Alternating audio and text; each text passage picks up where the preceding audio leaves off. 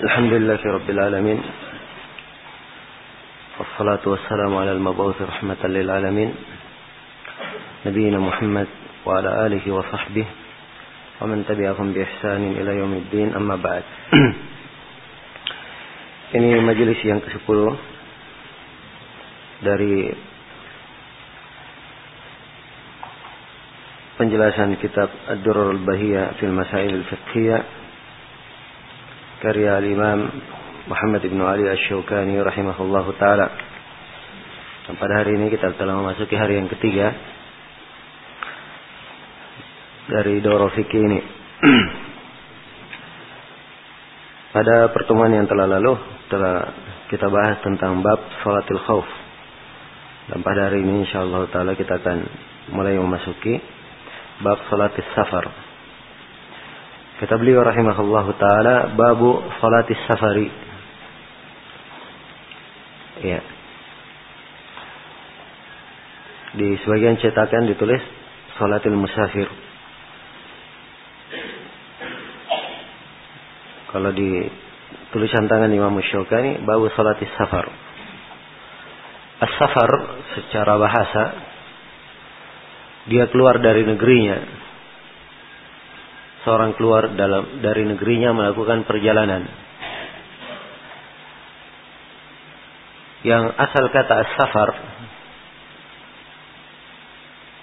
di dalam bahasa Arab itu dari makna al-kashf menyingkap Sebab kalimat-kalimat yang tersusun terangkai dengan tiga huruf ini, sin, fa, dan ra, ini memberikan makna menyingkap,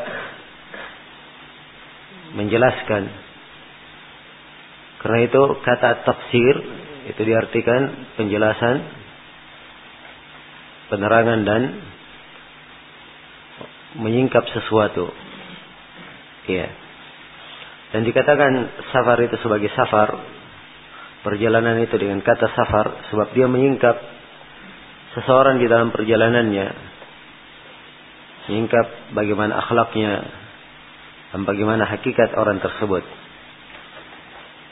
Iya. Dan di dalam bab ini Asyukani rahimahullahu taala menguraikan menguraikan sejumlah pembahasan yang berkaitan dengan salat orang yang musafir. Kata beliau yajibul qasru ala man kharaja min baladihi qasidan lis-safari وإن كان دون بريد. وإذا أقام ببلد مترددا قصر إلى عشرين يوما ثم أتم. وإذا عزم على إقامة أربع أتم بعدها. وله الجمع تقديما وتأخيرا بأذان وإقامتين. Di sini ada enam pembahasan yang pertama tentang hukum mengkasar salat di dalam safar. Ya. Tentang mengkasar salat ini harus diketahui bahwa asal pengajiban salat itu dua rakaat dua rakaat. Dalam hadits Aisyah diriwayatkan oleh Imam Ahmad dan Al-Bukhari beliau berkata furidatis salatu raka'ataini ثم هاجر ففرضت أربعا وتركت صلاة السفر على الأول Jadi salat itu diwajibkan dua rakaat. Itu asal kewajiban. Kemudian beliau hijrah. Kemudian salat itu setelah hijrah diwajibkan menjadi empat rakaat. Kemudian untuk salat safar orang yang melakukan perjalanan dibiarkan sebagaimana awalnya. Maksudnya tetap dua rakaat. Tetap dua rakaat. Dan dalam hadis Ibnu Umar yang diriwayatkan oleh Imam Al-Bukhari dan Imam Muslim, beliau berkata sahibtun Nabi sallallahu alaihi wasallam safari ala rak'atayn wa Abu Bakr wa Umar wa Utsman kadzalik. Kata beliau saya menemani Rasulullah sallallahu alaihi wasallam Demikian pula Abu Bakar, Umar dan Utsman. Ya, mereka semuanya tidak ada yang menambah di dalam perjalanan melebihi dari dua rakaat. Lebih dari dua rakaat. Dan asal pensyariatan mengkasar itu di dalam ayat Al-Quran. Ya, itulah yang disebutkan kepada Umar bin Khattab radhiyallahu taala anhu tentang ayatnya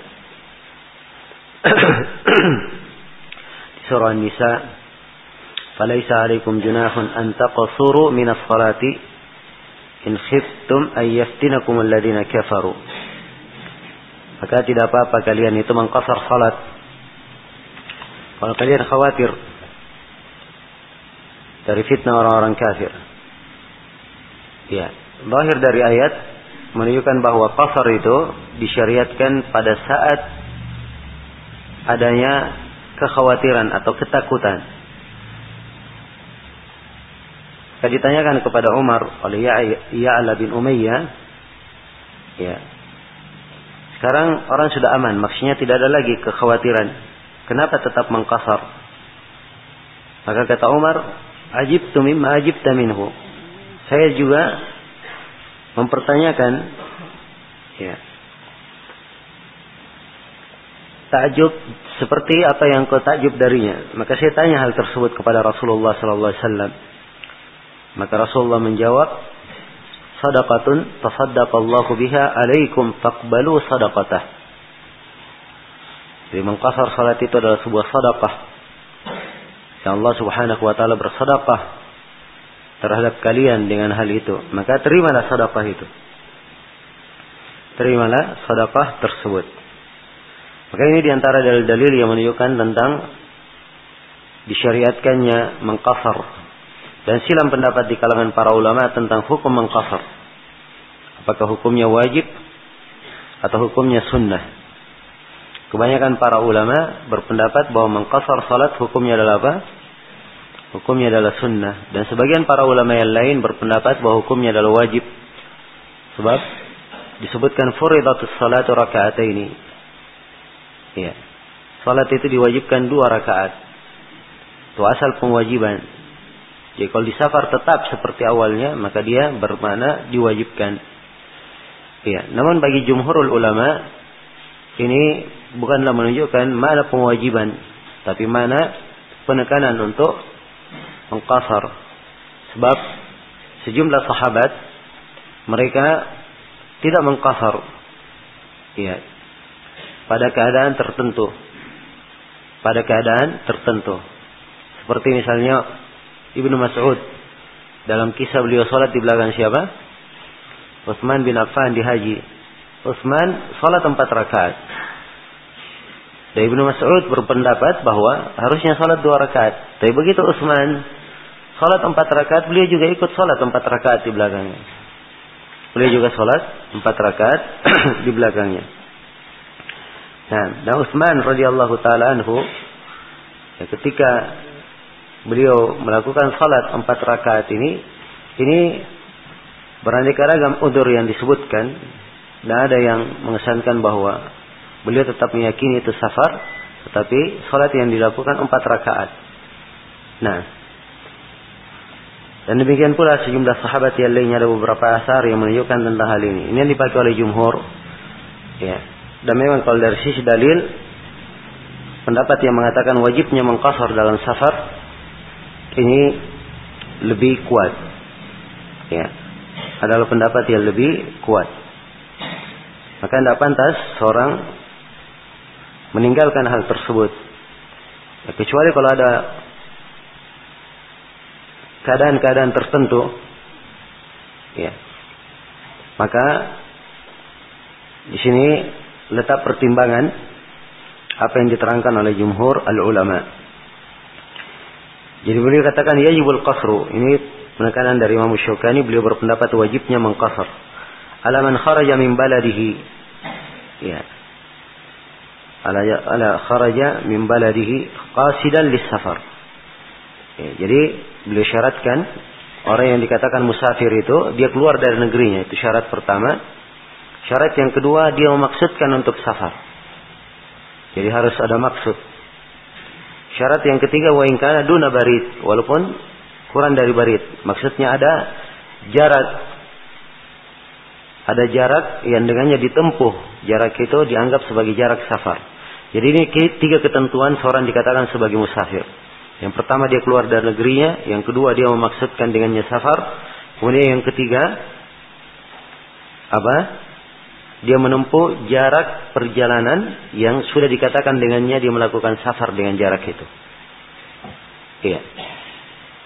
Jelas ya? Baik. Sekarang di sini pembahasan kedua ukuran sebuah safar. Maksudnya jaraknya berapa? Yang dikatakan dia itu musafir.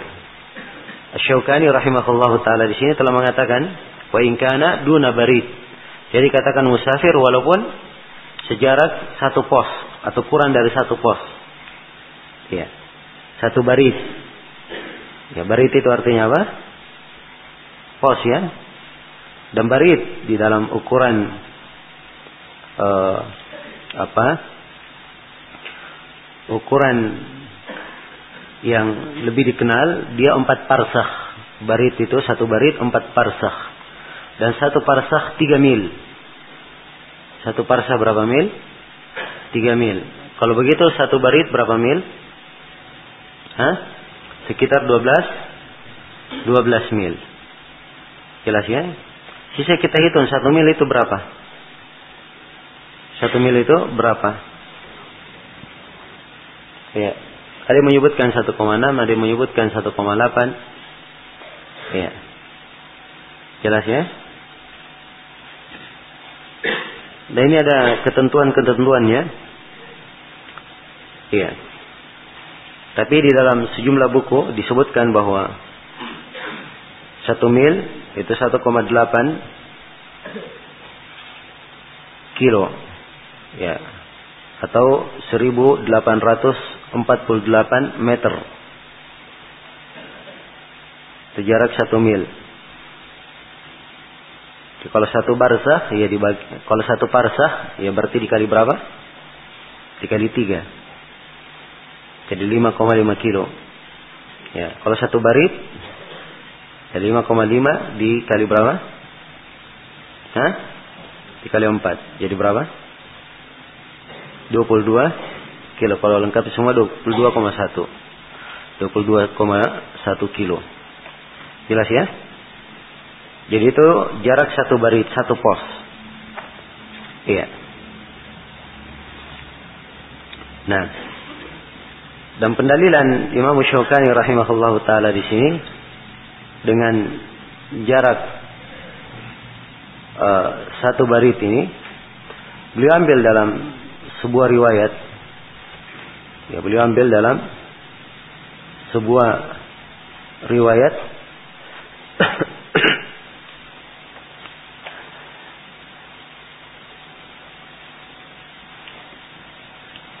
Ya. Yaitu tentang kisah apa perempuan yang melakukan safar. Ada beberapa riwayat dalam Bukhari dan Muslim. La yahillu limra'atin tu'minu billahi wal yawmil akhir an tusafira thalathata ayyamin bighairi mahram. Tidak halal seorang perempuan beriman kepada Allah dan hari akhirat dia safar tiga hari tanpa mahram. Dalam sebuah riwayat yauman walaila sehari semalam dia safar tanpa mahram. Di dalam riwayat Abu Daud apa namanya bari dan satu bari. Nah, ini yang dipakai oleh Asy-Syaukani rahimahullahu taala tentang riwayat Al-Barid ini. Ya. Dan ada jarak yang lebih sedikit daripada itu sebenarnya. Ya, kalau kita lihat di dalam hadis yang dikeluarkan oleh Imam Muslim dari Anas bin Malik Anas bin Malik radhiyallahu taala anhu berkata, "Kana Rasulullah sallallahu alaihi wasallam idza kharaja masirata thalathati amyalin atau thalathati farasikh shalla rak'atain." Rasulullah sallallahu alaihi wasallam kalau beliau keluar di jarak 3 mil atau 3 parsah, ragu di sini rawinya. Syu'bah yang ragu. Maka beliau salat dua rakaat. Ya, kalau 3 mil ini pendek ya jaraknya. Kalau 3 parsah berarti berapa mil? 9 mil. Iya. berarti 9 mil. Nah, kalau di dicocokkan dengan riwayat sebelumnya barit, maka ini akan lebih kita kuatkan tiga parsah. Jelas ya? Baik. Tak ada riwayat-riwayat yang lain tentang jarak qasar Rasulullah sallallahu alaihi wa alihi wasallam.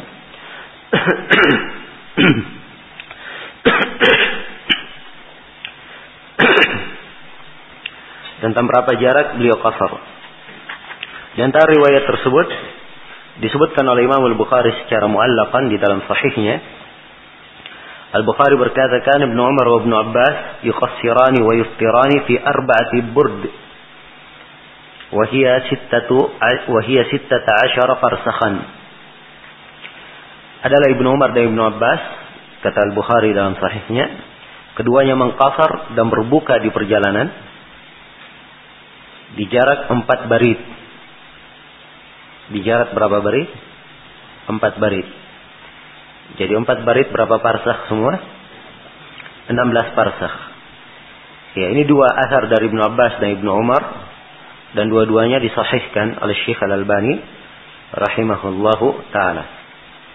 Jadi kalau empat barit jaraknya berapa kilo? Hah?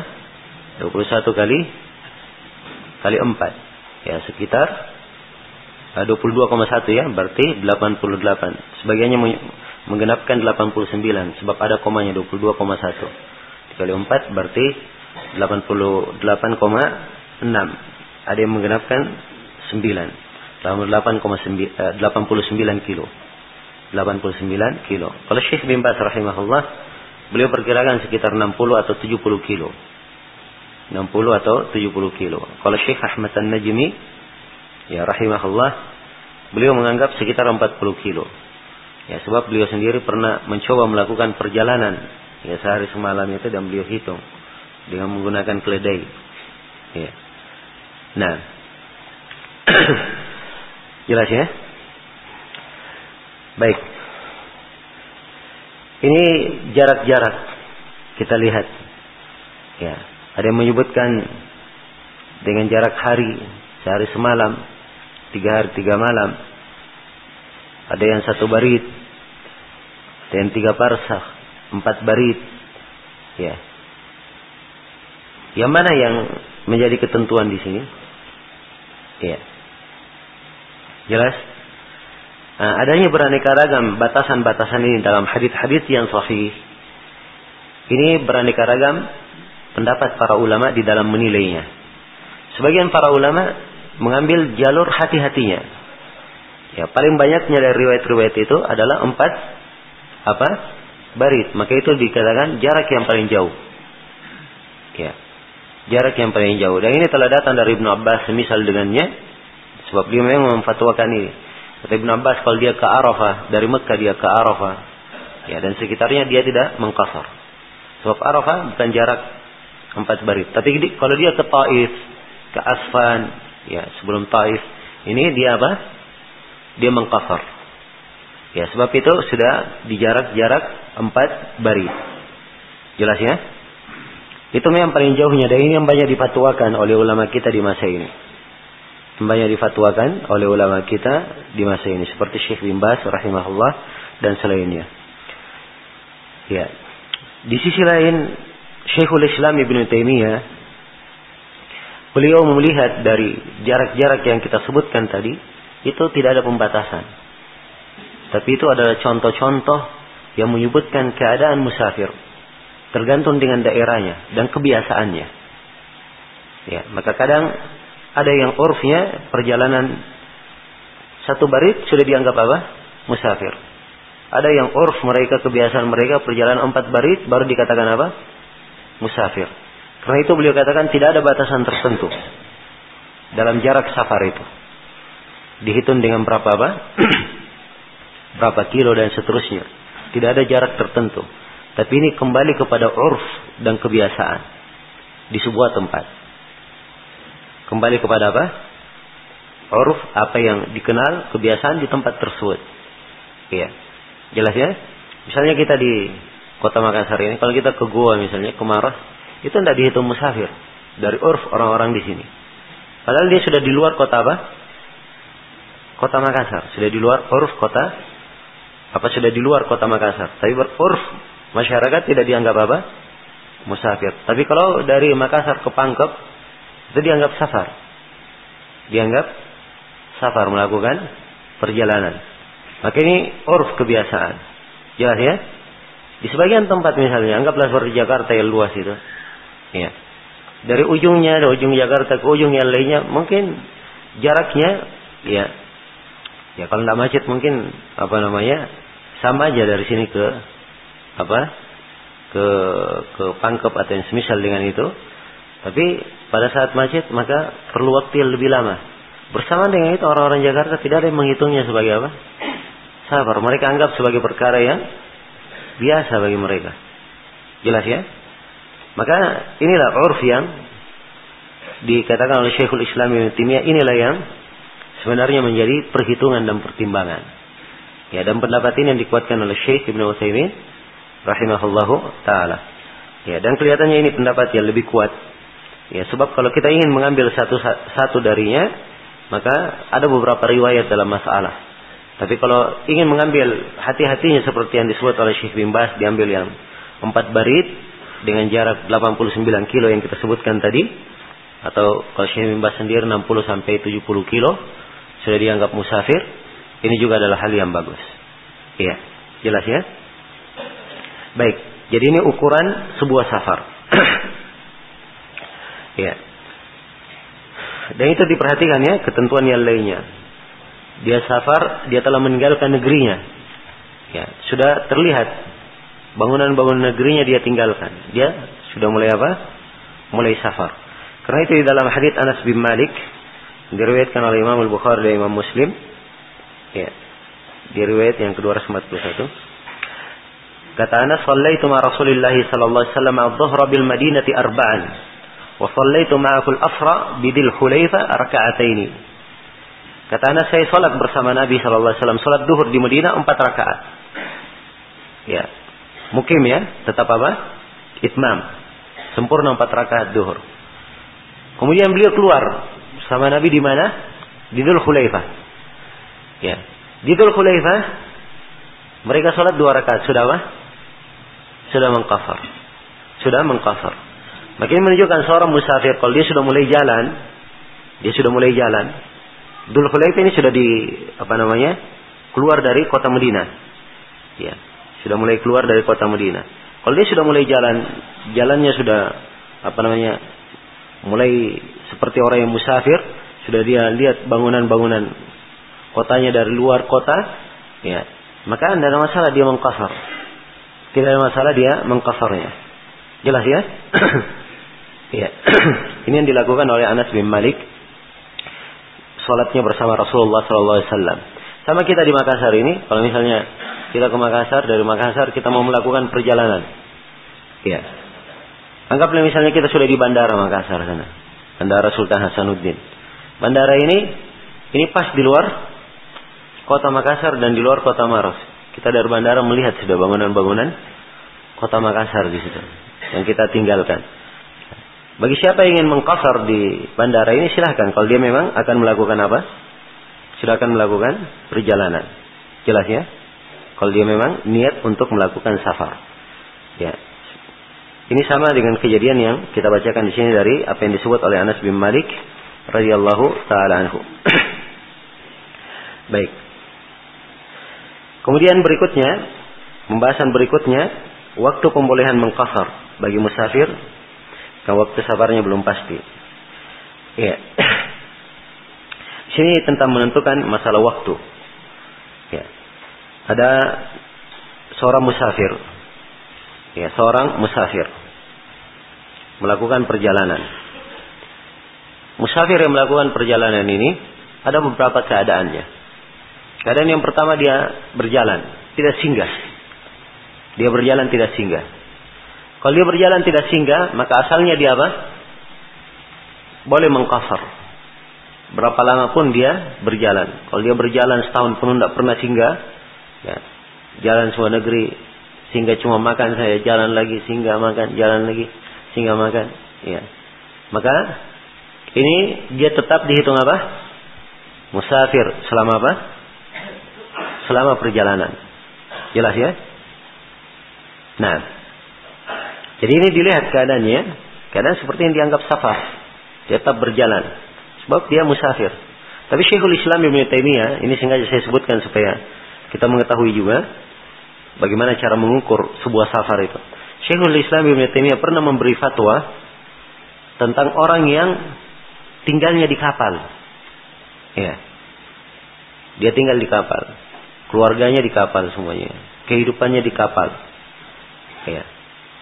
Jelas ya? Kehidupannya di mana? Di atas kapal. Ya. Semua perlengkapannya ada di kapal itu. Ya, kapal ini berpindah dari sebuah negeri ke negeri yang lain. Nah, maka ditanyakan kepada beliau, apakah orang ini safar? Jawab beliau tidak. Dia bukan musafir. Ya. Sebab hal-hal yang berat bagi orang safar itu hilang darinya. Tidak ada sifat sebagai dia orang yang safar. Ya, dia sama saja seperti ketika duduk di tengah keluarganya, semuanya ada di atas kapalnya. Ya, jelas ya? Baik. Karena itu apa yang kita sebutkan tadi, keluar dari negerinya, kemudian dia memaksudkan dengannya safar. Ingat, ingat ya, ada maksud dengannya safar. Ya, dan keadaan safar itu dimaklumi. Ya, keadaan seorang musafir, ada masyakkah di dalamnya dan seterusnya. Ya, baik. Jadi orang yang musafir itu saya kembali kepada pembahasan awal. Orang yang musafir itu kadang dia berjalan. Dan kadang dia singgah di sebuah tempat. Ya. Dia singgah Bukan untuk menetap. Dia singgah bukan untuk apa? Menetap. Kalau dia singgah untuk menetap, ya itu sudah berubah ininya. Sudah menjadi mustautin sudah. Orang yang tinggal sudah di negeri itu. Jelas ya? Dia sudah tinggal di negeri tersebut. Ya, ini dia singgah bukan untuk menetap. Nah, maka orang yang singgah ini bukan untuk menetap, ini ada dua keadaannya. Ada dua keadaannya. Ada yang dia singgah di sebuah tempat bukan untuk menetap, dia tahu berapa hari dia akan tinggal di tempat itu. Dia tahu berapa hari. Ya, misalnya dia punya keperluan sepekan. Oh saya tempat ini cuma sepekan. Jelas ya? Jadi dia tahu berapa hari. Sudah pasti berapa hari dia akan menetap di situ. Ini keadaan yang pertama. Keadaan yang kedua, dia singgah di sebuah tempat, dia tidak tahu kapan dia akan meninggalkan tempat itu. Sebab dia tidak tahu urusannya kapan akan selesai. Jelas ya? Nah, inilah yang dibahasakan di sini oleh Imam Syukani. Keadaan yang kedua, wa idza aqama bi baladin mutaraddidan. Kalau dia tinggal di sebuah tempat mutaraddidan. Ya, dia ragu atau bingung antara menentukan antara dua pilihan. Mungkin tetap, mungkin balik. Ya. Mungkin besok safar, mungkin lusa, mungkin ya. Jelas ya? Maka orang yang seperti ini hukumnya kata Asy-Syaukani, qaffara ila 20 yawman. Dia kalau mengkafar hanya sampai 20 hari saja. Jadi mengkafarnya hanya sampai berapa? 20 hari. Summa atamma, kemudian dia menyempurnakan. Iya. Jelas ya? Ini di keadaan kalau dia mukim dan dia tidak bisa menentukan berapa lama dia tinggal di situ. Ini mengkasarnya hanya 20 hari menurut Asy-Syaukani. Kalau dia mukim dan tahu berapa lama dia akan tinggal, maka kata beliau wa ida azama ala iqamati arba'in atamma ba'daha. Kalau dia azam sudah pasti ingin tinggal di situ, lebih dari empat hari dia ingin tinggal, maka setelah empat hari itu dia harus menyempurnakan, tidak boleh kafar lagi. Jadi kalau saya bahasakan dengan bahasa lain, kafarnya hanya berapa hari? Empat hari saja. Ini kalau dia pasti, misalnya dia datang sebuah negeri, wah ini saya mau tinggal di sini dua pekan. 14 hari. Berarti dia hanya boleh mengkasar berapa hari? 4 hari. Jelas ya? Dia hanya boleh mengkasar 4 hari. Nah, beda dengan orang yang mutaraddid. Orang yang mutaraddid ini dia asalnya datang ingin tinggal singgah, tapi dia tidak tahu berapa lama di situ. Hajatnya belum diketahui berapa lama selesainya. Ya. Maka ini kalau tidak diketahui berapa lama selesainya, menurut Tasyokani di kafar cuma berapa hari? 20 hari. Baik, ini ucapan beliau dulu ya. Kita pastikan ini dua masalah sekaligus kita bahas. Iya. Dan apa yang disebut oleh Imam Syaukani di sini, rahimahullah taala, ini beliau berdalilkan dengan beberapa dalil. Ya, tentang 20 hari, tentang 10 hari. Adapun tentang 20 hari itu dari Jabir diriwayatkan oleh Imam Ahmad dan Abu Daud dalam riwayat 245. Aqama Nabi sallallahu alaihi wasallam di Tabuk 20 yauman yuqassir as-salah. Adalah Nabi sallallahu alaihi wasallam beliau tinggal di Tabuk 20 hari. Beliau mengqasar salat 20 hari di situ. Ya. Beliau singgah di Tabuk 20 hari. Nah, ya Nabi di Tabuk ya karena ada sebuah keperluan yang tidak tentu kapan selesainya, beliau mengkosor salatnya berapa? 20 hari. Nah, ini yang dipakai dalil oleh Imam Asy-Syaukani rahimahullahu taala. Baik. Jelas sampai sini ya? Ya. Tapi apakah ini diterima dari beliau? Ya. Jawabannya kalau kita lihat ya para sahabat di sebagian peperangan para sahabat mengkosor dua bulan mengkosornya. Ya. Dan ada di sebagian peperangan lagi di daerah yang bersalju, para sahabat mengkosor salat enam bulan. Karena menunggu salju kapan ini? Kapan? Apa memungkinkan mereka menyelesaikan tugas-tugasnya. Ya, selama masa itu enam bulan mereka mengkosor. Jelas ya? Ya. Maka kalau kita cermati ini dua bulan, enam bulan, ini menunjukkan bahwa orang yang tidak jelas berapa lama dia akan menetap di tempat itu, asalnya nama musafir itu masih ada padanya. Iya kan? Nama musafir itu masih ada padanya sebab dia belum orang bukan orang yang menetap. Ya, mungkin saja tiba-tiba selesai langsung safar. Ya, jelas ya? Maka yang seperti ini yang benarnya tidak ada batasan berapa lama dia apa? Mengkasarnya. Tidak ada batasan. Jadi untuk pembahasan yang ketiga ini, yang benarnya tidak ada batasan waktu tertentu. Berapa lama mengkasarnya. Jelas ya? Iya. Dan ini masih tercakup di dalam konteks umum di ayat wa idza darabatum fil ardi falaysa 'alaikum junahun an taqsuru minas shalah. Ya, kalau kalian berpencar di muka bumi, tidak apa-apa kalian mengkasar salat. Jelas ya? Ya. Baik. Adapun kalau di keadaan yang kedua, ini masalah yang keempat, ya dia menetap, dia tahu berapa lama dia akan menetap di situ. Nah di sini Asyokani menyebutkan berapa hari? Hah? Empat hari. Dan empat hari ini pendalilan beliau empat hari, beliau mengambil dari apa? Dari kejadian Nabi Shallallahu Alaihi Wasallam yang beliau melakukan perjalanan haji. Ya, dan di hadis-hadis yang menjelaskan perjalanan haji Rasulullah Sallallahu Alaihi Wasallam itu dalam riwayat Bukhari dan Muslim beliau hanya mengkasar salatnya empat hari di Mekah. Iya, sebab Nabi tiba di hari keberapa?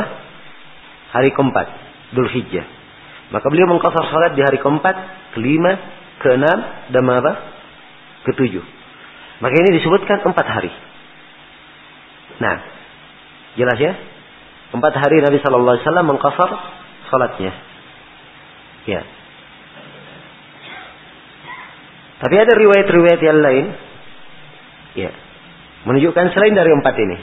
Seperti dari hadits Anas bin Malik, riwayat Al Bukhari dan Muslim, kata beliau kharaja nama Nabi Shallallahu Alaihi Wasallam al Madinah ila Makkah, fasalla rakaatain rakaatain hatta raja'na ila al Madinah.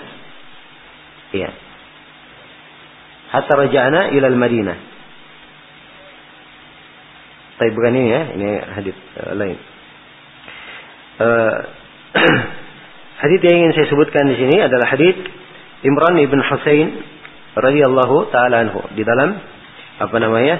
riwayat Abu Daud. Nama Nabi sallallahu alaihi wasallam wa syahidtu ma'ahu al-fath fa aqama bi Makkah 18 laila la yusalli ila rak'atain. Jadi ini di Fath Makkah Nabi 18 hari tidak salat kecuali berapa? Dua rakaat. Ya. Dan lebih jelas lagi hadits Ibnu Abbas. Riwayat Al-Bukhari dan selainnya. Ibnu Abbas berkata, "Lamma fataha Nabi sallallahu alaihi wasallam Makkah, aqama fiha tis'a asyrata yusalli raka'ataini." Ya. Tapi ini ada dua riwayat, ada ada 19 hari, ada 17 hari.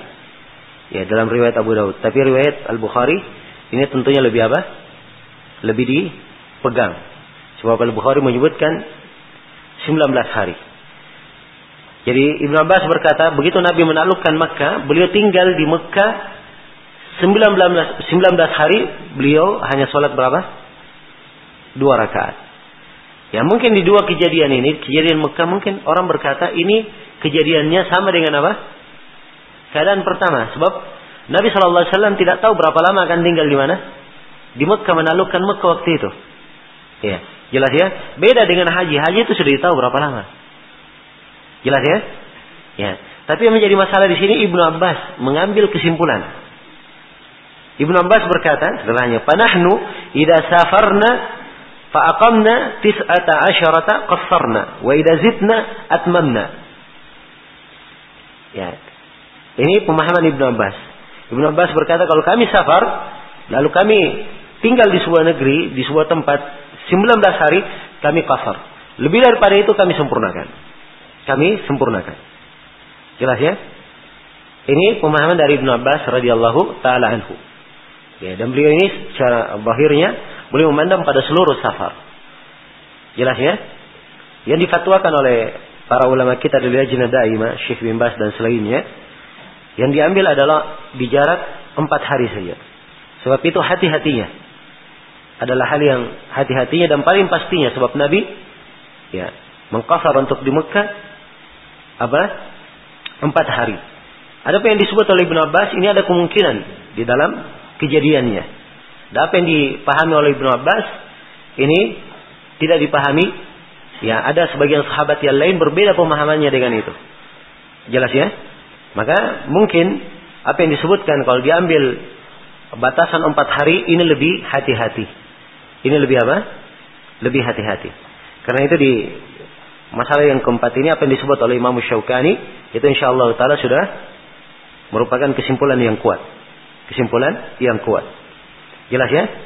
Jadi sekarang saya simpulkan tentang seorang musafir. Ya. Musafir itu ada tiga keadaan. Keadaan yang pertama dia melakukan perjalanan, sair, sedang berjalan. Maka musafir yang sedang berjalan ini berapa lama dia mengkosar? Hah? Dia mengkosar tidak ada batasannya. Sepanjang dia masih berjalan, masih safar dia tetap dihitung apa? Musafir boleh mengkosar. Ini yang pertama, kesimpulan pertama. Kesimpulan yang kedua, musafir singgah di sebuah negeri. Ya. Dia singgah di sebuah negeri, dia tahu berapa lama dia akan singgah di negeri itu. Maka ini berapa lama dia mengkasar? Empat hari dia mengkasar. Jelas ya? Ya kalau kita sebut empat hari berarti empat hari empat malam. Iya, jelas ya? Baik. Kemudian yang ketiga, seorang musafir melakukan perjalanan dia singgah di sebuah negeri dan dia tidak tahu berapa lama dia singgah di negeri tersebut. Belum bisa mengukur berapa lama dia singgah di negeri tersebut karena keperluannya. Maka ini apa hukumnya? Ya, dia mengkasar, ya tidak ada batasannya. Jelas ya? Mengkasar tidak ada batasannya. Baik. Itu insya Allah taala kesimpulan dalam masalah ini. Kemudian pembahasan yang kelima tentang menjamak salat bagi musafir. Iya. Menjamak salat adalah hal yang disyariatkan bagi seorang musafir. Ya. Adalah hal yang disyariatkan bagi seorang musafir. Jadi izinkan untuk menjamak salatnya di dalam hadits Anas bin Malik yang diriwayatkan oleh Imam Al-Bukhari dan Imam Muslim. Ya, karena Rasulullah sallallahu alaihi wasallam idza rahala qabla an tazigha asy-syams akhara adh-dhuhra ila waqti al-'asr. ثم نزل يجمع بينهما فإذا زاغت قبل أن يرتحل صلى الظهر ثم ركب ya adalah Rasulullah sallallahu alaihi wasallam apabila beliau melakukan rihla melakukan perjalanan sebelum matahari itu tergelincir jadi sebelum duhur beliau jalan duhurnya diakhirkan ke asar lalu beliau turun menjama antara duhur dan asar berarti ini jama apa Jamak takhir. Tapi kalau beliau melakukan perjalanan setelah matahari tergelincir, beliau sholat duhur dulu. Setelah sholat duhur baru apa? Melakukan perjalanan. Ya di sini tidak disebut. Ya tidak disebutkan di sini Nabi menjamak. Tidak disebutkan di sini Nabi apa? Menjamak. Tapi bagi siapa yang ingin menjamak boleh dia jamak. Tapi jamaknya jamak apa? Jamak dengan itmam, tidak dikosor. Bukan jamak apa? Jamak qasr. Beda kalau dia sudah berjalan. sudah berjalan di tengah jalan dia apa? Dia mengkasarnya. di tengah jalan dia mengkasarnya. Maka yang seperti ini dia apa? Uh, di tengah jalan dia menjamaknya. Maka yang seperti ini dia mengkasar salatnya. Jelas ya? Sebab dia sudah dihitung musafir. Iya. Demikian pula uh, hadits Ibnu Abbas dalam riwayat Bukhari dan Muslim, ya. Nabi Shallallahu Alaihi Wasallam menjama antara duhur dan asar, antara maghrib dan isya di Medina, minggairi khaufin wala matar, tanpa ada takut dan tanpa ada hujan. Ya. Ini menunjukkan syariat untuk menjamak tersebut. Syariat untuk menjamak tersebut. Baik, jadi jama ini adalah hal yang disyariatkan. Bagaimana kaifiatnya? Menjama itu bisa dijamak takdim dan bisa dijamak apa? Dijamak takhir. Iya. Bisa dijamak takdim dan bisa dijamak takhir. Dan asalnya menjama ini adalah keringanan. Maka dilihat apa yang ringan bagi musafir itu. Apa yang ringan bagi musafir itu dalam melakukan apa? Perjalanannya. iya. Jadi kalau seperti yang dilakukan oleh Nabi sebelum duhur beliau sudah jalan, ya ini enaknya diundur sampai masuk apa? Waktu asar. Setelah itu baru dijama, jama takhir. Tapi kalau setelah duhur mau jalan, ya. Maka enaknya sebelum dia jalan dia apa? Dia sholat duhur dulu. Kalau dia ingin dia jama maka dia jama. Tapi jamaahnya jama apa? Jama tidak dikosor. Sebab dia belum safar. Dia belum safar. Demikian. Maka ini keadaan yang hendaknya diperhatikan. Keadaan yang hendaknya diperhatikan safarnya, kosornya. Ada seorang misalnya dia pergi dari negerinya, ya, sebuah tempat. Ya. Dari tempat yang jauh ini dia punya keperluan, ya, yang tertinggal di negerinya. Dia balik untuk mengambil keperluan itu saja, bukan untuk mentap. Ya. Dia datang misalnya hanya mengambil keperluannya mau jalan lagi, langsung jalan. Kira-kira dia masih bisa menjamak, mengkosor atau tidak? Hah? Jawabannya ya. Dia sekarang masih dalam posisi apa? Posisi safar. Belum datang untuk kembali seperti orang yang menetap di negerinya. Maka seperti ini masih kondisi safar. Ada seorang yang lupa dia sudah melakukan perjalanan. Di tengah jalan dia ingat ya bahwa apa dia kemarin belum sholat asar. Ya, jadi kemarin belum apa? Sholat asar. Sekarang sholat asar ini karena dia lupa kapan diganti. Begitu dia ingat kan begitu hadisnya. Begitu dia ingat diganti. Nah sekarang dia sholat duhur yang kelupaan ini. Dia sholat berapa rakaat? Hah? Empat atau dua rakaat? Hah? Ya. Dia lupanya kapan? Di waktu safar atau di waktu habar? Ya, di waktu mukim. Kan begitu. Maka di waktu mukim dia lupa, maka dia harus sholat empat rakaat. Dia harus sholat empat rakaat. Tidak boleh dia pasar. Sebab ini ya bukan sholatnya sebagai seorang musafir. Sholatnya ketika dia apa? Ketika dia mukim. Demikian. Kemudian kata beliau bi adanin wa ini dengan dua adan dan dua iqamah. Iya. Jadi kalau dijama satu kali adan, dua kali komat. Dua kali komat. Adan Allah Akbar Allah Akbar dan seterusnya. Setelah itu komat sekali untuk sholat yang pertama. Kemudian komat lagi untuk sholat yang apa?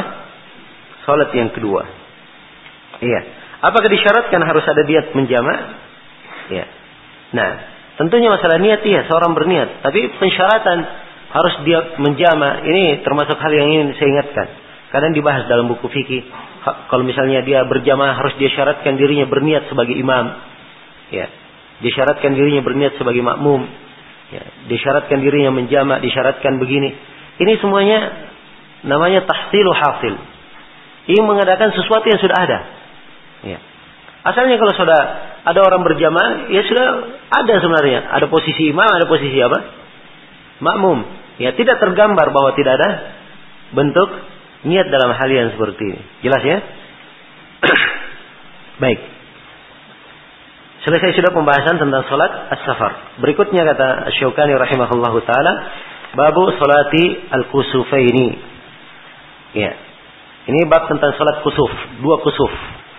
Ya, dua gerhana, yaitu gerhana bulan dan gerhana apa? Hah? Matahari. Iya. Dan disebut sebagai salat kusuf ini disebutkan kepada sebab. Ya. Salat yang disyariatkan dilakukan disebabkan karena terjadi gerhana. Karena terjadi gerhana. Di dalam pembahasan salat kusuf ini ya, ada apa namanya?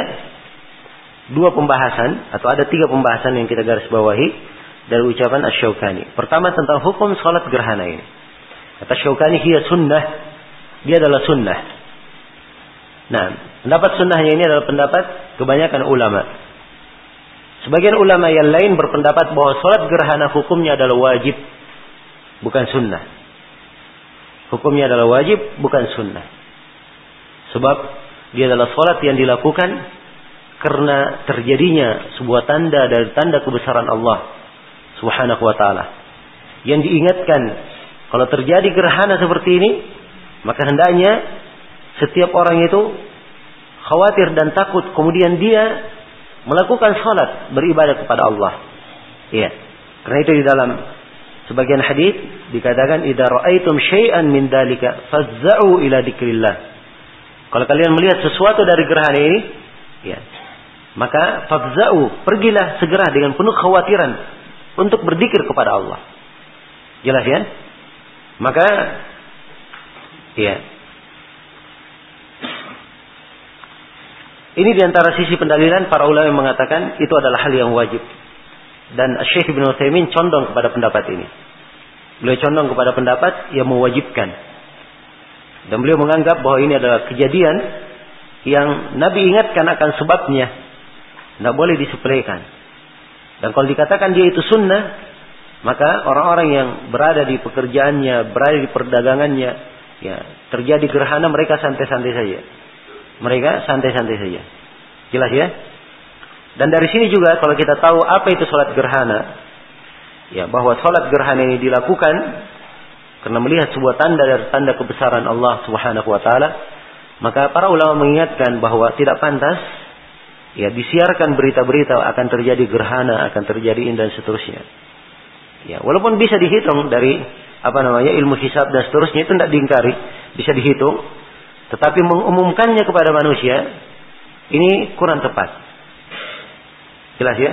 Sebab kalau sudah tahu akan gerhana, tidak sama kalau dia tidak tahu akan gerhana, tiba-tiba dia lihat saja, maka ini akan lebih mengena di dalam hati, mengena di dalam jiwa. Beda kalau sebelumnya dia sudah apa? Sudah dengar, ya. Sebelumnya dia sudah mendengarkannya. Ya, jelas sampai sini ya. Baik. Kemudian harus diketahui bahwa gerhana itu terjadi dia punya dua sebab. Ada sebab syar'i, ada sebab kauni. Ada sebab syar'i dan sebab apa? Kauni. Sebab syar'i itu adalah tanda dari tanda kebesaran Allah.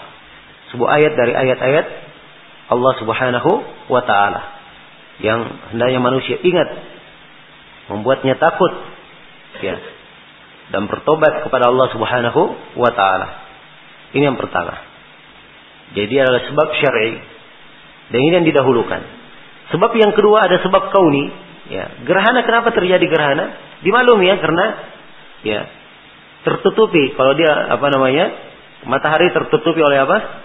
Bulan atau bulan tertutupi oleh matahari dan apa namanya? Ya seterusnya dari ya apa e, pembahasan yang dimaklumi kenapa gerhana itu bisa terjadi secara ilmu pengetahuan. Jelas ya? Itu sebab kauni. Hal yang seperti ini tidak diingkari. Ya. Hal yang seperti ini tidak diingkari. Nah, tapi harus diingat bahwa sebab kauni ini jangan menyebabkan kita bertumpu padanya. Tapi kita harus mendahulukan bahwa ada sebab syar'i yaitu terjadinya gerhana ini itu adalah sebuah tanda dari tanda dari ayat-ayat sebuah ayat dari ayat-ayat Allah Subhanahu wa taala. Ya. Di dalam hadis yang diriwayatkan oleh Imam Bukhari dan Muslim dari hadis Aisyah, Nabi sallallahu alaihi wasallam bersabda, "Inna syamsa wal qamara ayatan min ayatillah. La yakhsifani li mauti ahadin wala li hayatihi. Fa idza ra'aitum dalika fad'u Allah wa kabbiru wa tasaddaqu wa sallu." Ya, sungguhnya matahari dan bulan itu dua ayat dari ayat-ayat Allah. Tidaklah keduanya itu gerhana, ya, karena kematian seseorang atau kehidupan seseorang. Jadi gerhana itu tidak terjadi karena ada yang mati, ada yang meninggal. Dan tidak pula gerhana terjadi karena ada orang yang baru lahir. Tidak. Ya. Tapi dia adalah dua ayat dari ayat-ayat Allah. Kalau kalian melihat itu maka berdoalah kepada Allah, bertakbirlah, bersedekahlah dan lakukanlah salat.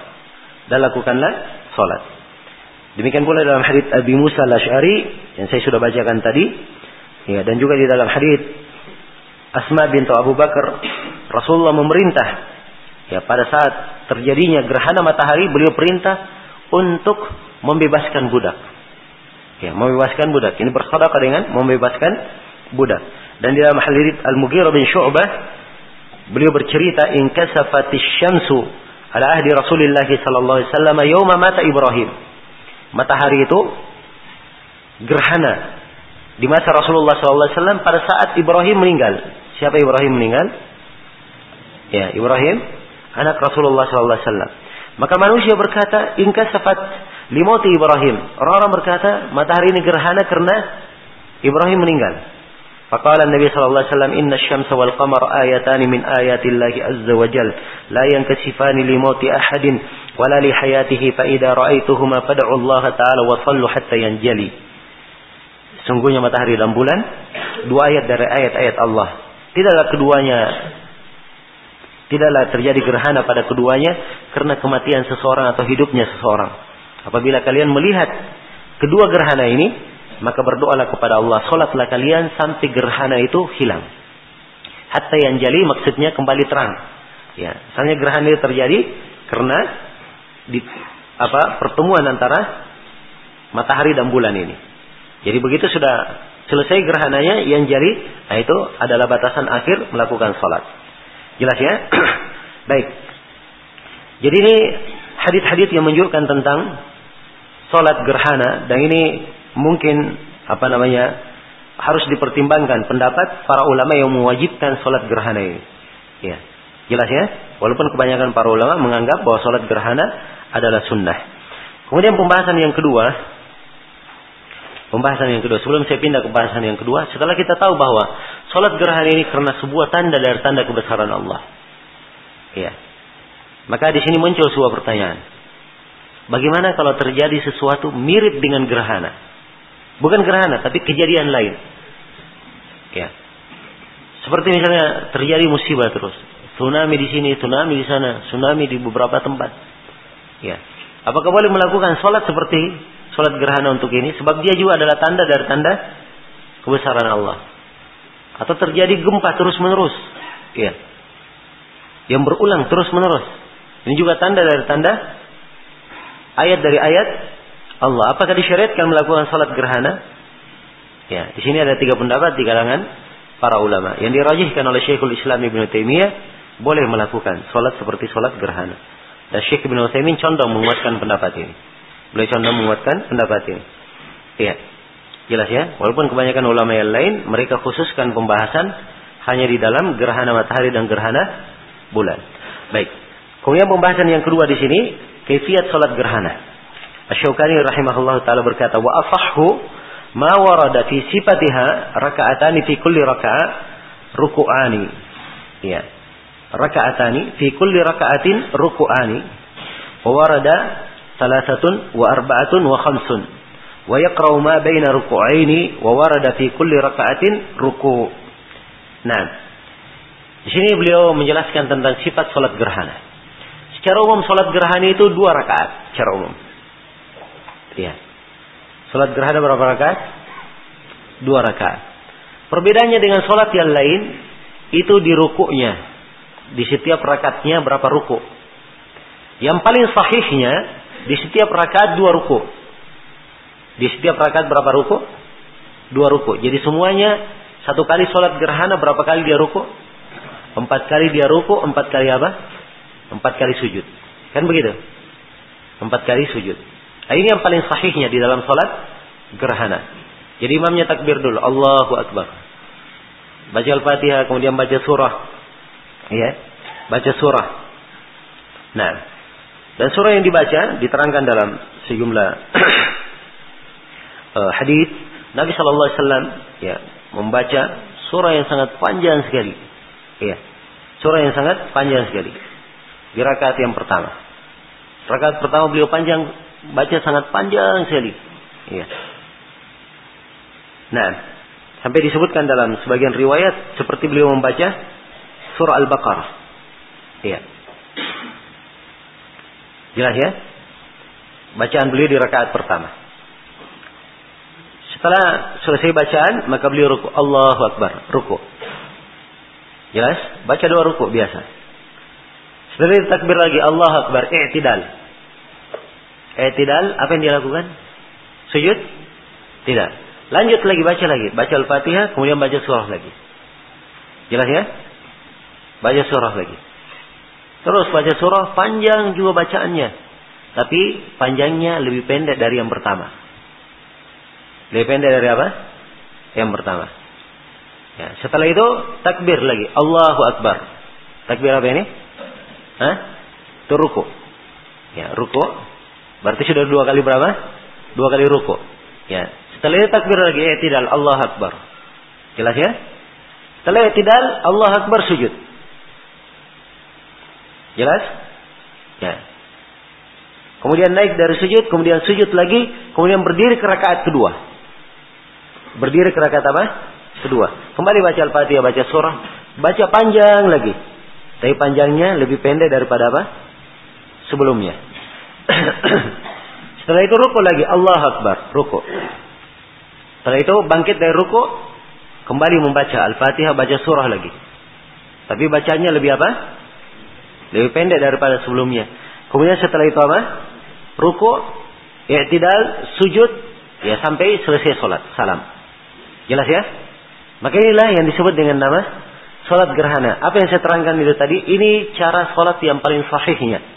Yang paling banyak diriwayatkan di dalam hadith-hadith. Dalam hadith Aisyah, dalam hadith Ibn Abbas dan selainnya. Ya, jelas ya? Ya. Itu cara sholatnya. Tapi di sini Syukani telah mengingatkan. Kata beliau, wawarada salasatun. Dan warid Nabi pernah ruku tiga kali ruku. Dalam apa? Satu rakaat. Jadi kalau tiga kali ruku dalam satu rakaat, semuanya berapa kali rukunya? Enam kali. Dan warid beliau ruku empat kali. Ya. Dan lima kali. Kalau empat kali berarti semua rukunya berapa? Delapan. Kalau lima kali berarti semua rukunya berapa? Sepuluh. Ya, jelas ya? Sepuluh. Yakra ma baina ruku'aini. Beliau baca antara dua ruku. Telah kita terangkan ya. Dan warid juga setiap rakaat satu ruku. Jadi sama dengan sholat biasa. Datang dalam sebagian riwayat. Ya. Sekarang kita dudukkan riwayat riwayat ini. Ya. Jelas ya? Yang menyebutkan berapa rakaat Nabi Shallallahu Alaihi Wasallam melakukan sholat tersebut. Ya. Adapun yang menyebutkan bahwa Nabi Shallallahu Alaihi Wasallam ruku satu kali ruku saja ini ada kelemahan dalam riwayatnya. Nah, ada yang menyebutkan tiga kali, Nabi ruku tiga kali, itu ada dalam sebagian riwayat sahih muslim. Dari Ali bin Abi Thalib. Rukunya tiga kali dalam satu rakaat. Ya. Empat kali juga ada sebagian riwayat yang kelihatannya menunjukkan hal itu. Jadi dari sisi periwayatan, ada sebagian riwayat yang kelihatannya dianggap kuat. Walaupun secara umum, para ulama di dalam memahami ini, perbedaan pendapat ini, mereka, apa namanya, ada beberapa pandangan. Pandangan yang pertama, sebagian dari ulama menganggap bahwa hadis yang sahih hanya apa? Dua kali ruku dalam setiap rakaat. Itu yang sahih. Yang lainnya adalah lemah. Jadi walaupun dia di sahih Muslim itu dianggap lemah. Dan ini tarikat sejumlah ahli hadis. Iya. Yang melemahkan seluruh riwayat daripada apa? Dua ruku. Alasan mereka melemahkannya sebab ini kejadiannya cuma satu. Ya. Kejadiannya ketika Ibrahim meninggal terjadi gerhana. Ya. Maka tidak mungkin kejadian cuma satu dan dikatakan keadaan Nabi dua, dua kali ruku, tiga kali ruku, empat kali ruku. Itu tidak mungkin. Padahal kejadiannya cuma apa? Satu kali terjadi. Ya. Karena itulah kebanyakan hadis yang menunjukkan dua kali itu yang paling sahih yang harus dipegang. Jelas ya, ini pandangan yang kedua ya. Pandangan yang kedua, diakui kesahihan tiga, empat, dan seterusnya. Tapi dia katakan bahwa kejadian cuma sekali, dan yang paling sahihnya, riwayat yang paling banyak, yang paling masyhurnya, beliau rukunya cuma apa? Dua kali. Ya. Tidak ada yang mengkompromikan. Nah, cara yang ketiga ini dia kompromikan. Boleh dua, boleh tiga, boleh Empat boleh lima. Jelas ya? Tapi cara yang kelima ini, ya apa cara yang ketiga ini kurang kuat dari sisi kita telah sebutkan ya kejadiannya cuma apa? Cuma pada satu kejadian ketika Nabi apa ketika Ibrahim putra dari Nabi Shallallahu Alaihi Wasallam meninggal. Jelas ya? Ya karena itulah yang benarnya dalam hal ini bahwa dalam sholat kusuf, sholat gerhana itu semuanya totalnya berapa ruku? Empat ruku, berapa kali sujud? Empat sujud. Iya. Ini yang benarnya insya Allah Taala dengan kefiat yang telah kita sebutkan. Kemudian pembahasan yang ketiga sunnah-sunnah sholat gerhana. Kata Syukani rahimahullah wa nudiba ad-du'a'u wa takbiru wa tasadduq wal istighfar dan disunnahkan berdoa. Ya, pada saat gerhana segera seorang itu berdoa. Ya, pada Allah, berbanyak doa, dia bertakbir, membesarkan Allah, wa tasadduq dan dia bersedekah. Pada hari terjadi gerhana dia banyak bersedekah dan banyak beristighfar. Banyak beristighfar kepada Allah. Sampai di dalam hadis Anas yang telah dalam hadis Asma bin Abu Bakar telah disebutkan, Nabi perintah bersedekah membebaskan apa? Budak, bukan sedekah yang sedikit. Ya, jelas ya? Doa, takbir dan istighfar. Ini semuanya untuk menunjukkan rasa khawatir. Ya, dan bagaimana seorang muslim itu ya menghayati tanda-tanda kebesaran Allah Subhanahu wa taala. Ya, jelas ya? Kemudian pelaksanaan sholat gerhana ini saya perlu tambahkan sedikit pelaksanaan sholat gerhana ini, ini apabila terjadi gerhana. Ya, jelas ya? Ya kalau terjadi gerhana, dia lihat gerhananya, baru dia sholat. Adapun kalau tidak terjadi, dia tidak lihat gerhana. Ya.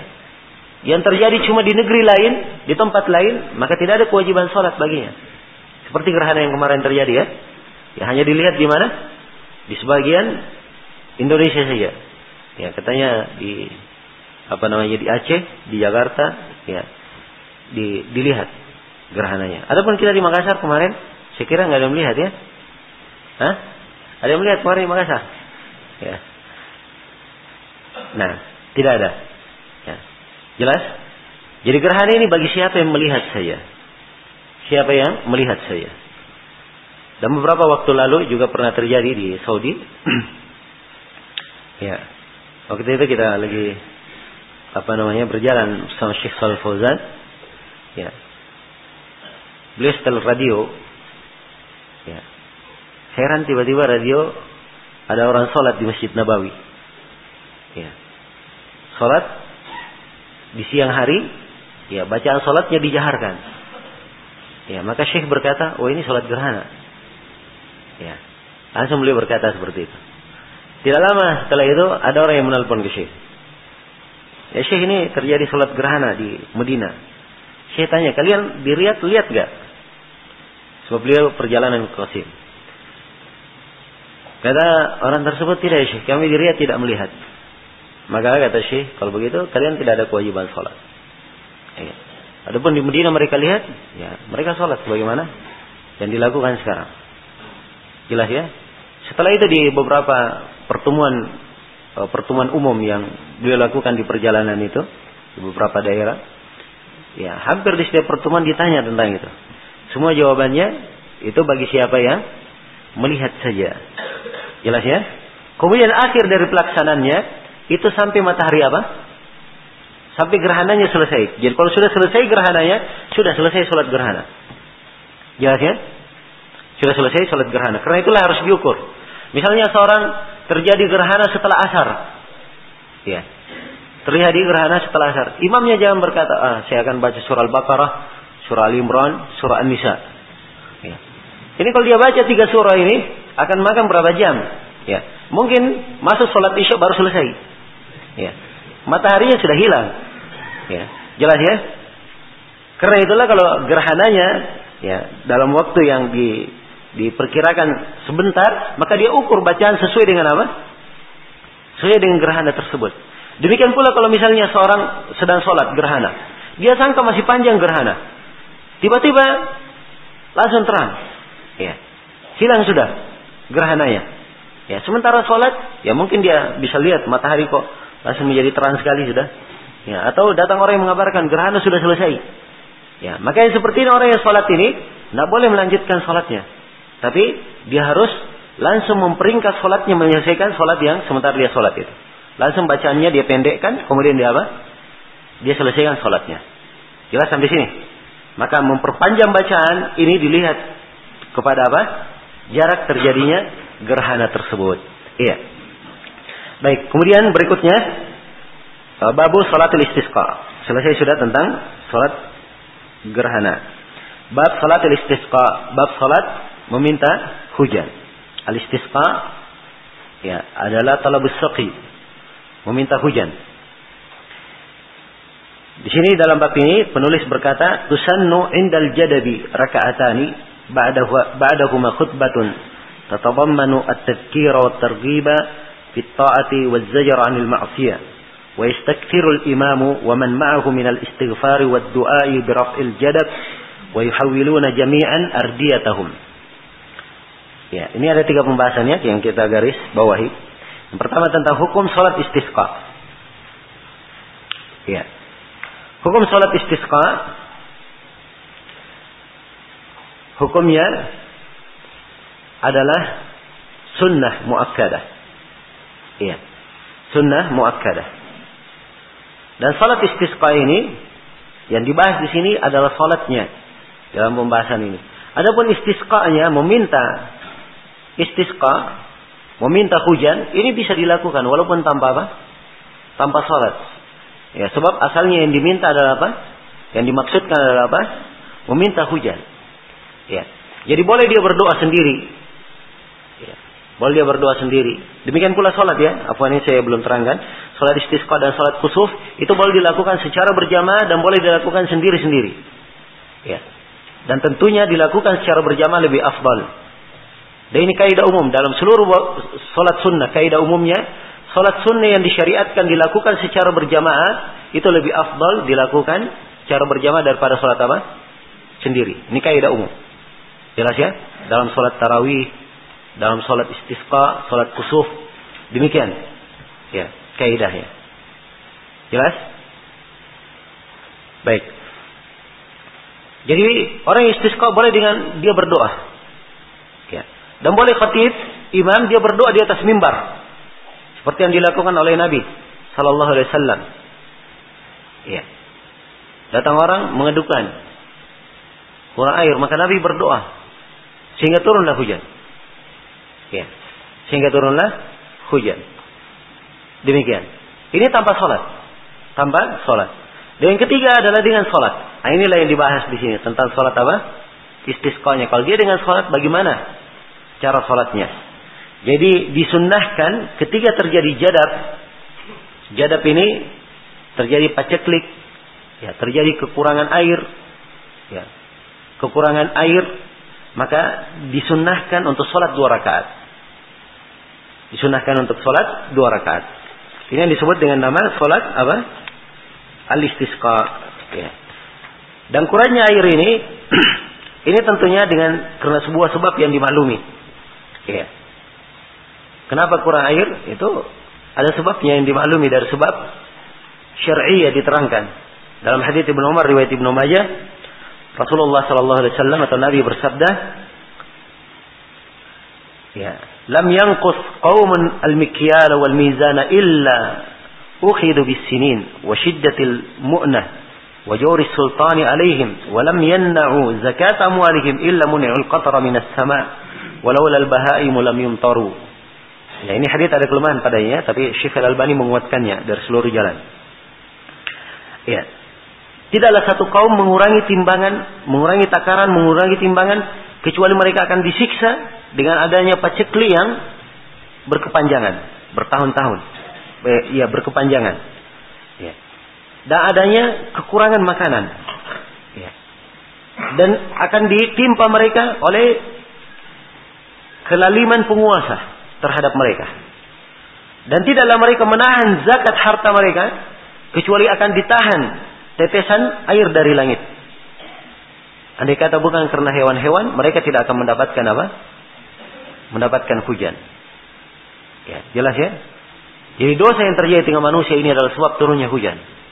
Apa sebab terhalangnya hujan itu turun?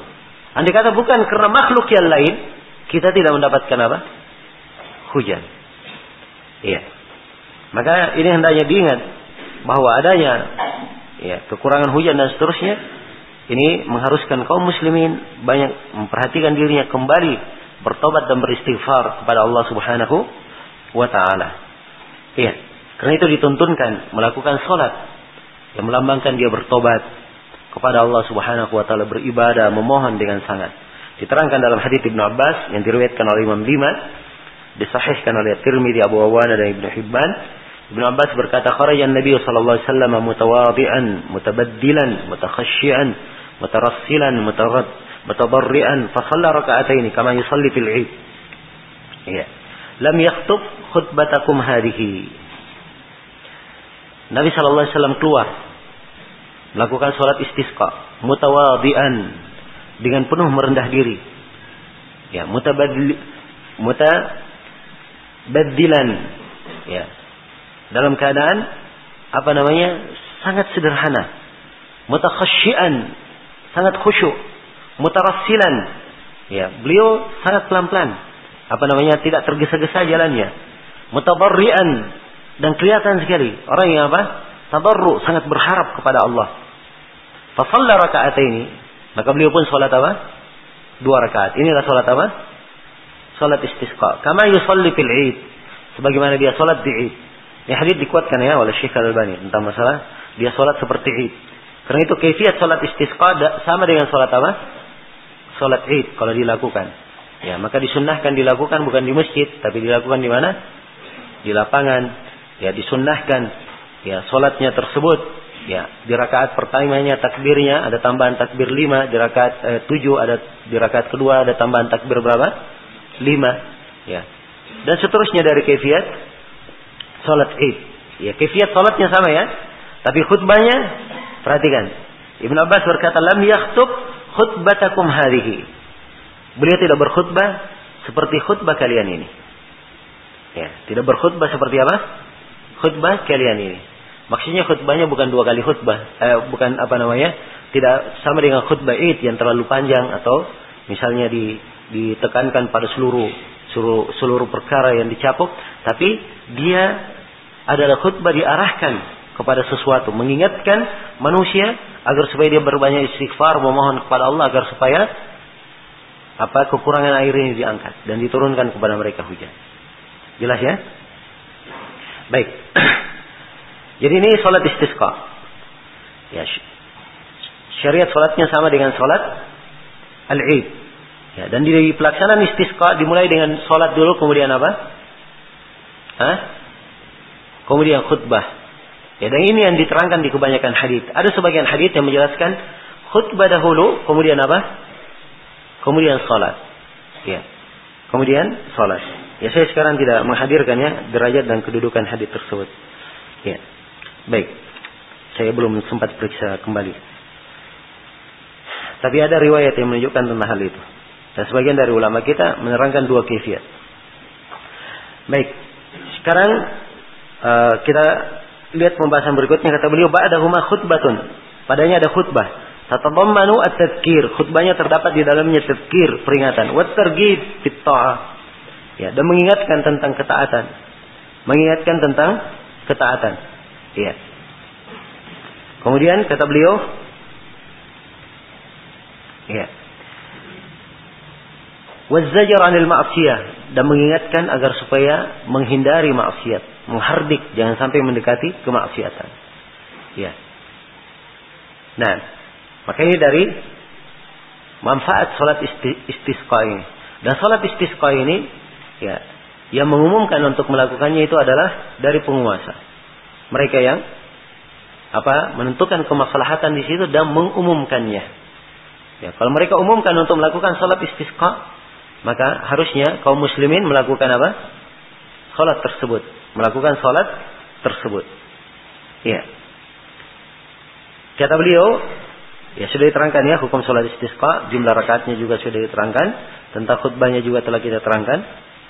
Nah, Kemudian yang ketiga ada hal-hal yang patut diperhatikan dalam soal istisqa. Apa itu? Syukani menjelaskan. Wa yastakthirul imamu wa man ma'ahu minal istighfari wa du'a bi raf'il. Ya, da imam Dan siapa yang bersamanya, imam dan siapa yang bersamanya, itu maksudnya imam dan makmum yang ikut sholat bersamanya, memperbanyak dari istighfar. Dari beristighfar dan berdoa. Ya. il jadab. Berdoa dengan apa? il jadab. Dan doanya di sini doa tidak sama dengan lainnya. Ya, dia berdoa mengangkat tangannya setinggi-tingginya. Ya. Mengangkat tangannya apa? Setinggi-tingginya. Ya. Sampai Nabi di khutbah Jumat itu beliau mengangkat tangannya sampai kelihatan putih ketiak beliau. Sallallahu alaihi wasallam. Jelas ya? Dan ini tentunya lebih dimaklumi kalau seorang hamba misalnya berdoa diangkat setinggi-tingginya, ini lebih menunjukkan apa? Menunjukkan kepapahannya dan sangat perlunya dia. Ya. Di dalam hal tersebut. Jelas ya? Maka ini dari bentuk istisqa. Jadi kalau diperintah untuk istisqa dan dilihat perlu manusia kepada istisqa, ya di sinilah fungsinya khatib. Dia boleh di khutbah Jumat mengangkat apa? Mengangkat tangannya, mohon berdoa kepada Allah Subhanahu wa taala mohon hujan. Iya. Jelas ya? Mohon hujan. Dan ini dari sini juga kita bisa mengambil uh, pelajaran bahwa berdoa di khutbah itu bukan hal yang dikatakan tidak disyariatkan. Dia adalah hal yang disyariatkan. Ya, tapi yang kita katakan tidak disyariatkan itu kalau dia berdoa di khutbah, khut, doanya itu terus dia ulangi. Ya, maka ini perlu apa? Tuntunan khusus dalam hal itu. Jelas ya? Kecuali kata sebagian para ulama kalau dia berdoa mendoakan kebaikan untuk penguasa, maka mendoakan kebaikan untuk penguasa, yang mendoakan kebaikan untuk rakyat secara umum, itu adalah hal yang dianjurkan. Hal yang dianjurkan karena apa namanya diperlukan oleh manusia. Tapi itu pun oleh sejumlah muhakkikin dari para ulama dikatakan bahwa itu dari perkara yang harusnya tidak dikontinyukan. Ya, tidak terus-menerus dilakukan. Dalam artian kadang suatu saat tidak dilakukan. Ya, sebab tidak ada tuntunan khusus yang mengatakan dilakukan setiap khutbah. Baik. Jadi berdoa mengangkat jadab. Setelah itu wa yuhawiluna jami'an ardiyatahum. Kalau ada yang bawa rida ya. Atau dia pakai baju luar, pakai jaket misalnya. Ya. Atau ada yang pakai jas misalnya. Nah, maka setelah itu ridanya itu semuanya dia apa? Dia balik. Ya.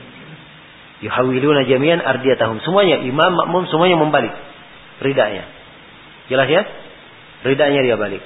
Kenapa dia balik? Ini tafaulan. Ya. Dengan harapan semoga Allah Subhanahu wa taala merubah keadaan. Merubah keadaan. Dan ini disyariatkan, membalik rida ini disyariatkan dalam sejumlah hadis yang sahih di riwayat Bukhari dan Muslim. Jelas sampai sini? Ya. Bagaimana kalau orang tidak pakai rida, dia cuma pakai baju saja? Apakah bajunya dia lepas dia buka? Hah? Terus dia balik? Ya jawabannya tidak. Di sini yang dibalik hanya apa? Hanya rida. Ya kalau dia bagi kopi, apa kopinya dia buka kemudian dia balik kopinya? Ya, jawabannya tidak. Ya, jelas ya? Demikian pula misalnya kalau di seperti di Timur Tengah sana, kebanyakannya orang pakai imamah apa namanya? dihamparkan di atas. Ya. Maka orang-orang awam biasanya kalau salat istisqa imamahnya dibalik sama dia. Ya, dan ini difatwakan oleh ulama kita itu tidak disyariatkan. Yang disyariatkan kalau dia pakai apa?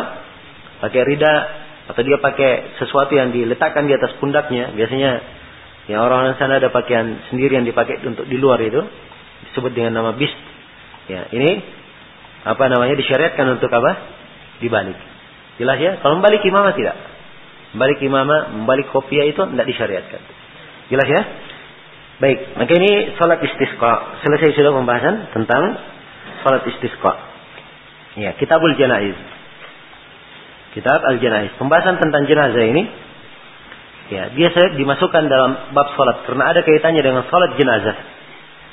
Berhubung karena jenazah itu terkait dengan jenazah tidak di dalam masalah salat saya, ada di dalam hal yang lain, maka para ulama ya rahimahumullah mengkhususkan pembahasan khusus berkaitan tentang jenazah ini. Nah, kitab Al-Janaiz. Al-Janaiz itu jama dari jenazah.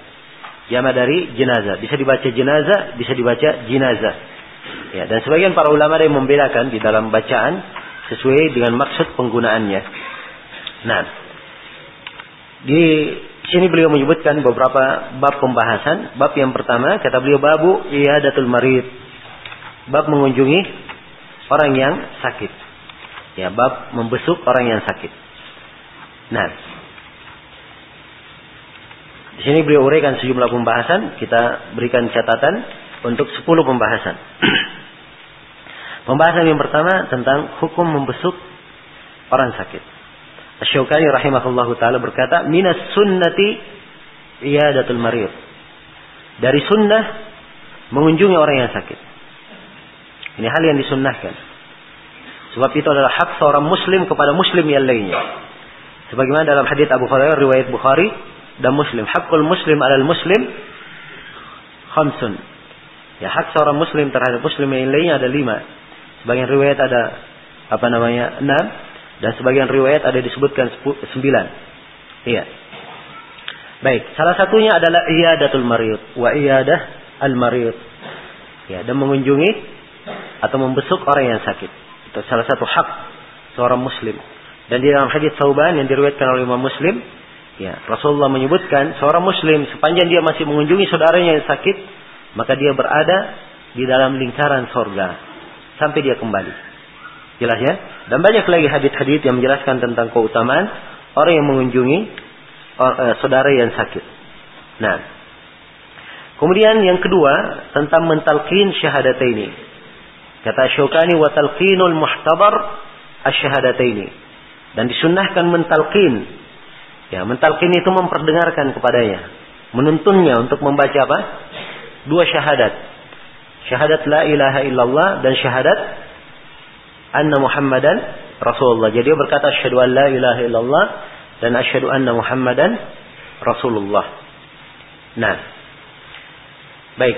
Tentang mentalkin ini dalilnya adalah hadits Mu'adz bin Jabal yang diriwayatkan oleh Imam Ahmad, Abu Daud dan selainnya.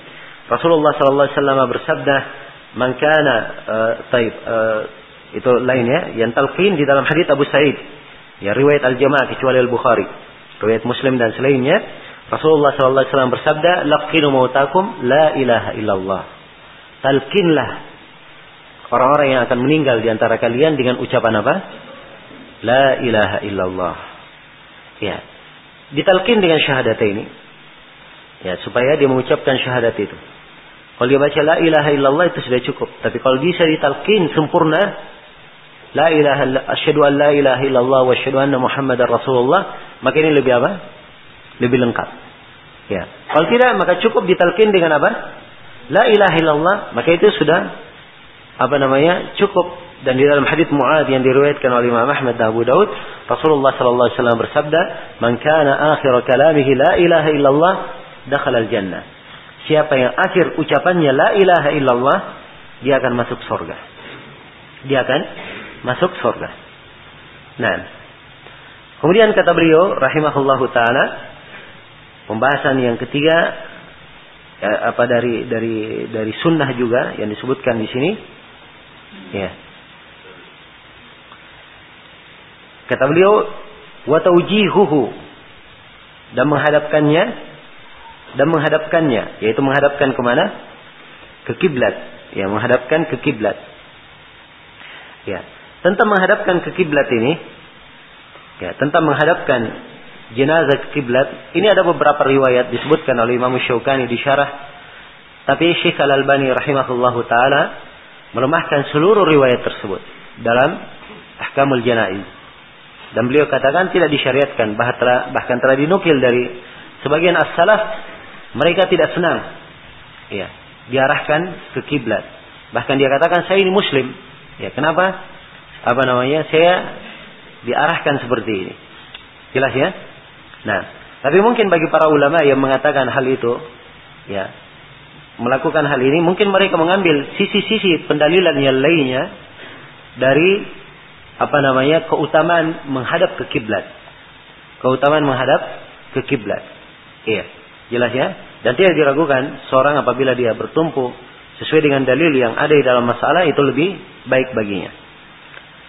Baik, kemudian yang keempat memejamkan mata orang yang meninggal. Kata Syaukani wa takmiduhu idza mata dan memejamkan matanya kalau dia meninggal.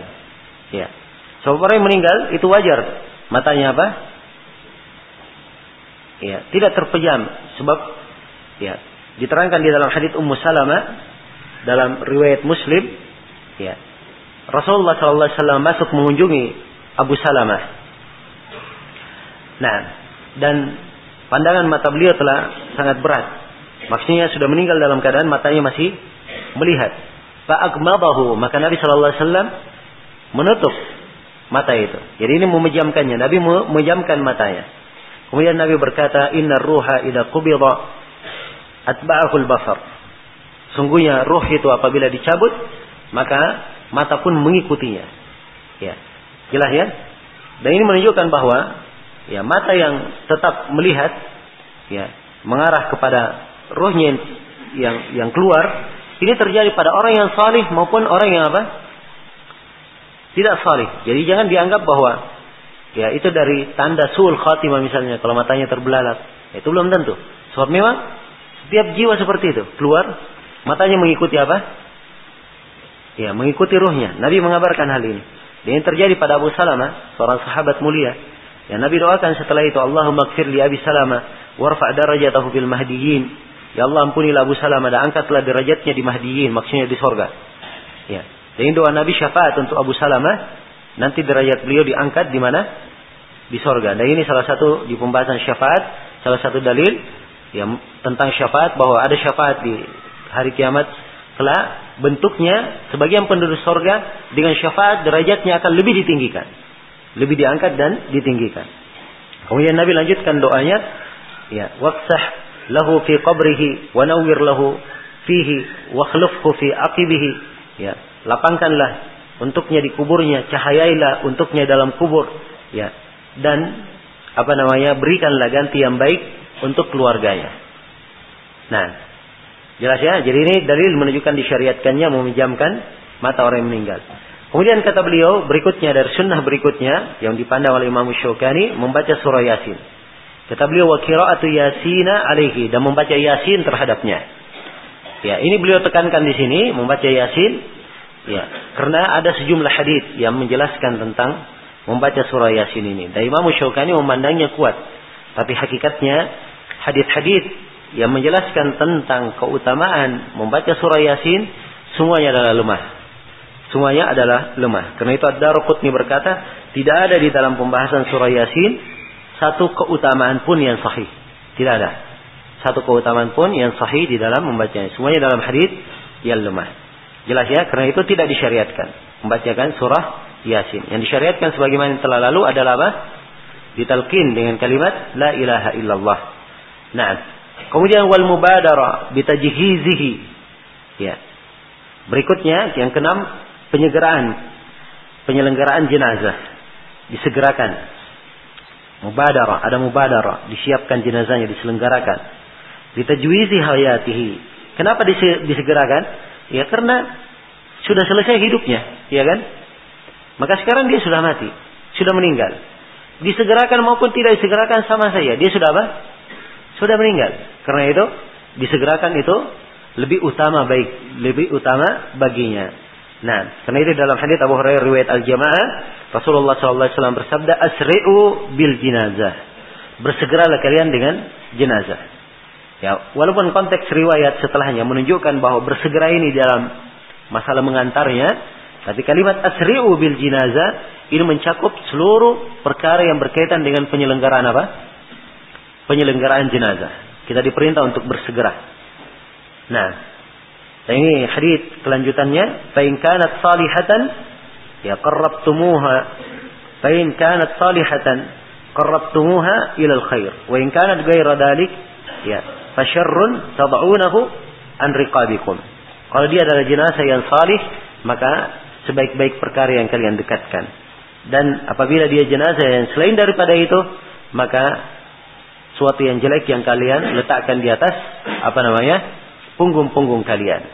Ya maka ini di atas punggung-punggung kalian ini menunjukkan bahwa asalnya jenazah itu di apa? Dipikul jenazah itu. Asalnya dipikul di atas punggung.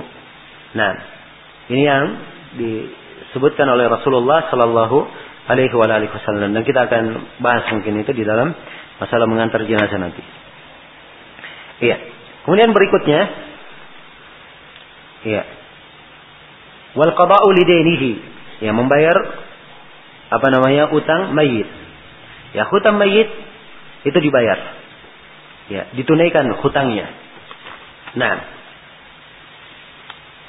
sebab di dalam hadis Abu Hurairah yang diriwayatkan oleh Imam Ahmad bin Majah dan Tirmidzi, Rasulullah SAW bersabda, "Nafsul mu'min mu'allaqatun bidainihi hatta yuqda anhu." Jiwa seorang mukmin itu tergantung dengan hutangnya sampai apa namanya? dilunasi untuknya. Sampai dilunasi untuknya. Jadi hutang ini ya dilunasi itu awal yang pertama. Jadi kalau dia punya harta, hak yang paling pertama dikeluarkan dari hartanya sebelum dibagi warisan itu dibayar dulu hutangnya. Dibayar dulu apa? Hutangnya. Dan hutang ini ada dua macam. Ada hutang kepada manusia dan ada hutangnya kepada apa? Kepada Allah Subhanahu wa taala. Hah? Apa maksudnya hutangnya kepada Allah?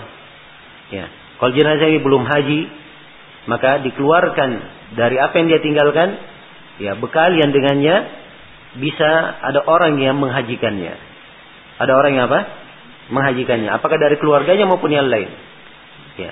Jadi kalau hutang kepada manusia saya dibayar, apalagi hutang kepada apa?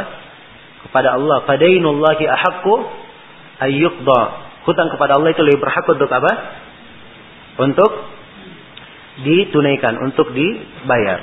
Jelas ya?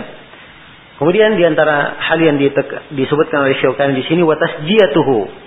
Ya disunahkan mayit itu ditasjiyah. Ya. Mayit itu ditasjiyah. Ini diterangkan oleh Aisyah radhiyallahu taala anha, anna Rasulullah sallallahu alaihi wasallam hina tuwfiya sujjiya bi burdin hibarah muttafaqun alaih. Sungguhnya Nabi sallallahu alaihi wa alihi wasallam ya. Beliau tatkala meninggal, beliau ditasjiyah.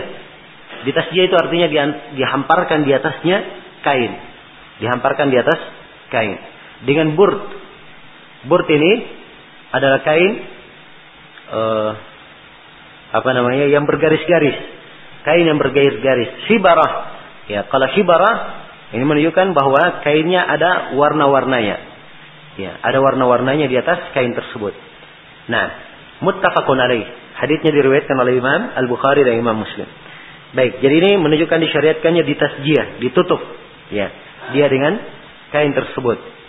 Dan e, disebutkan pembahasan berikutnya oleh Syaukani yang kesembilan mencium mayit. Kata Syaukani wa yajuzu takbiluhu dan boleh mencium mayit itu. Boleh menciumnya. Nah sebagaimana yang ditunjukkan dalam hadits Aisyah riwayat Al-Bukhari anna Abu Bakar dakhal Rasulillah sallallahu alaihi wasallam wa huwa musajja bi burdihi fakashafa an wajhihi wa akabba alaihi faqabbalah ya Abu Bakar masuk dan ia melihat Rasulullah musajja ditutup dengan kain dari burd yang kita sudah terangkan tadi, maka Abu Bakar menyingkap wajahnya. Lalu beliau pun mencium Rasulullah Sallallahu Alaihi Wasallam. Jadi kalau mencium wajahnya, apa namanya wajah yang disingkap, kemudian mencium, berarti yang dicium adalah apa? Ya keringnya, jelas ya. Kemudian, ya itu di dalam hadis riwayat Al Bukhari. Ya, kemudian kata Syukani di sini dalam pembahasan yang ke-10, ya, beliau tekankan lagi beberapa etika yang terkait dengan orang yang sekarat.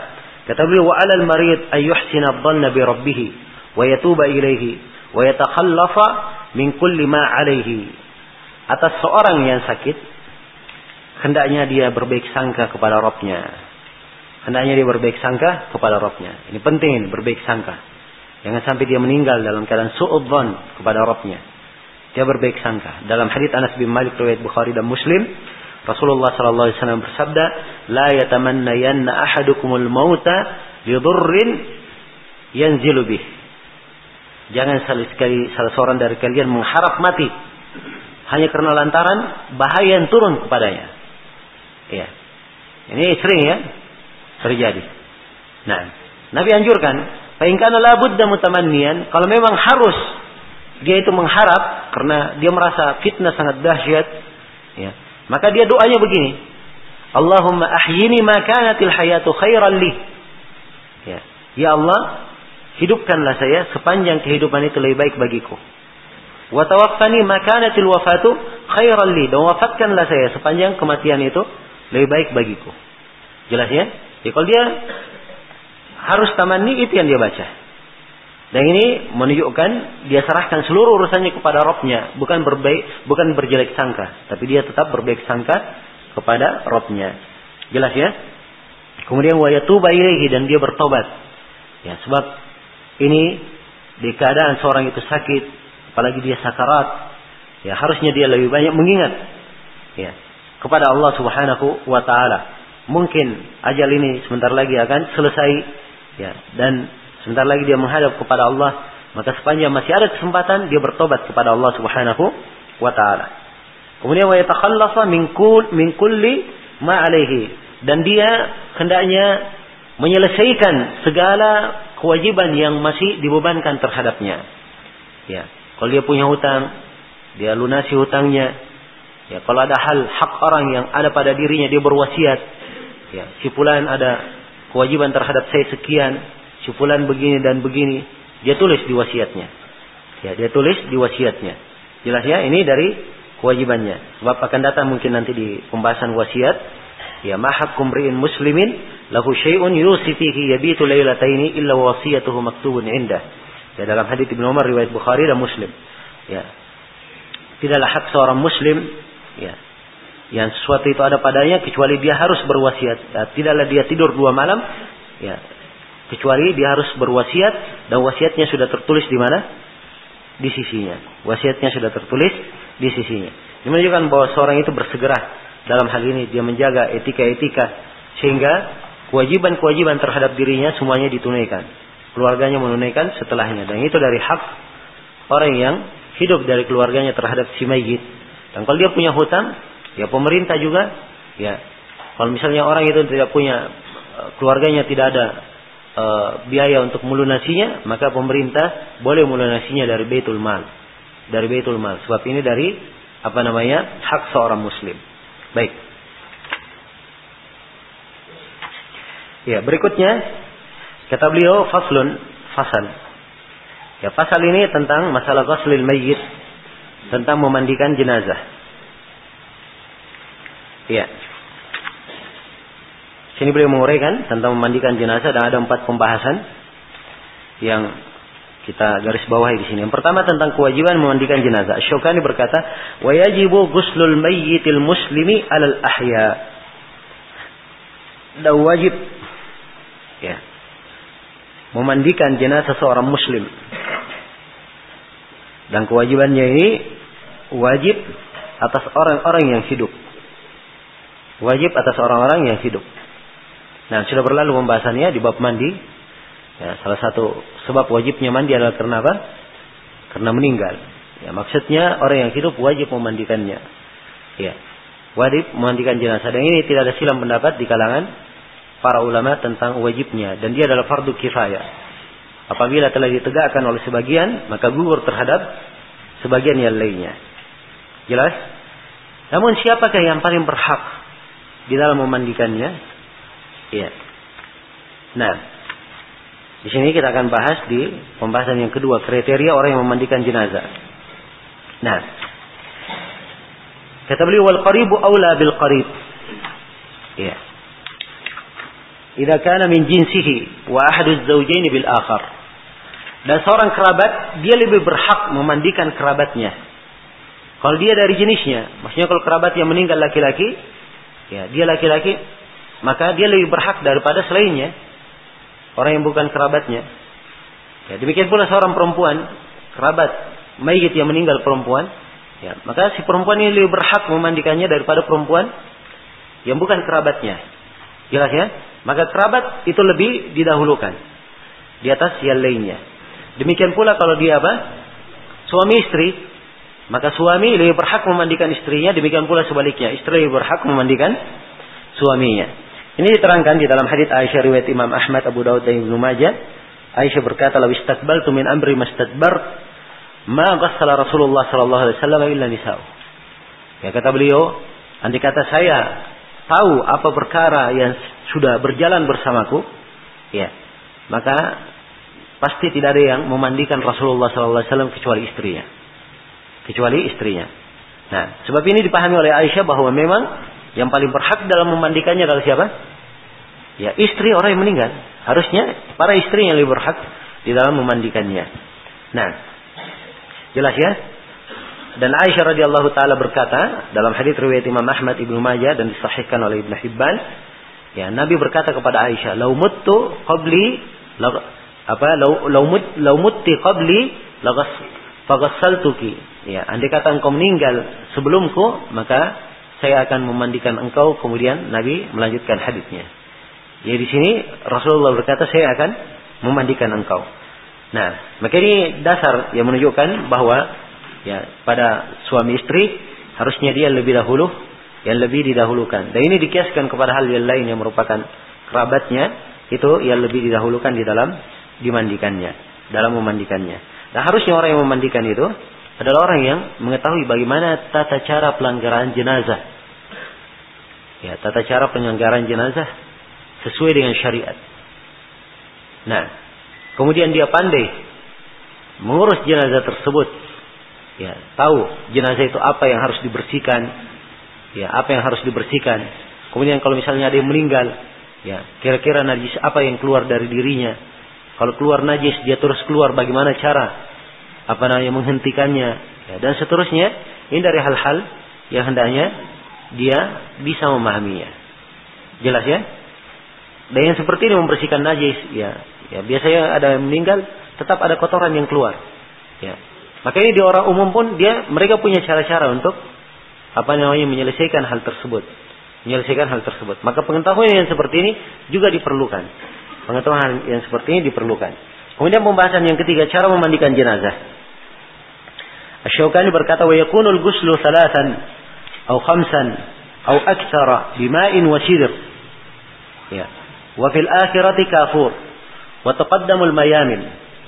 Ya. Kata beliau, dan hendaknya mandi itu ya, wa yakunul ghaslu di sini pakai uh, di fathah ya, sebab yang diinginkan air yang dia dimandikan dengannya. Berapa kali dia dimandikan? Tiga kali, atau khamsan, atau lima kali, atau aksar, atau lebih. Jadi boleh tiga, lima. Kalau ingin lebih, maka ganjil. Tujuh, sembilan. Ya, kalau memang diperlukan ya. Kalau memang diperlukan. Jadi lebih itu boleh kalau apa? Kalau diperlukan. Sebab memang hadisnya seperti itu. Ya.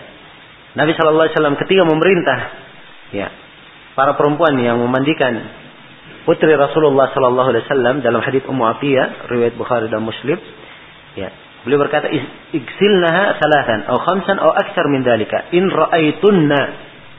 Ya. Cucilah dia, mandikanlah dia tiga kali atau lima kali atau lebih daripada itu. Kalau memang kalian memandang itu perlu. Kalau memang kalian memandang itu perlu.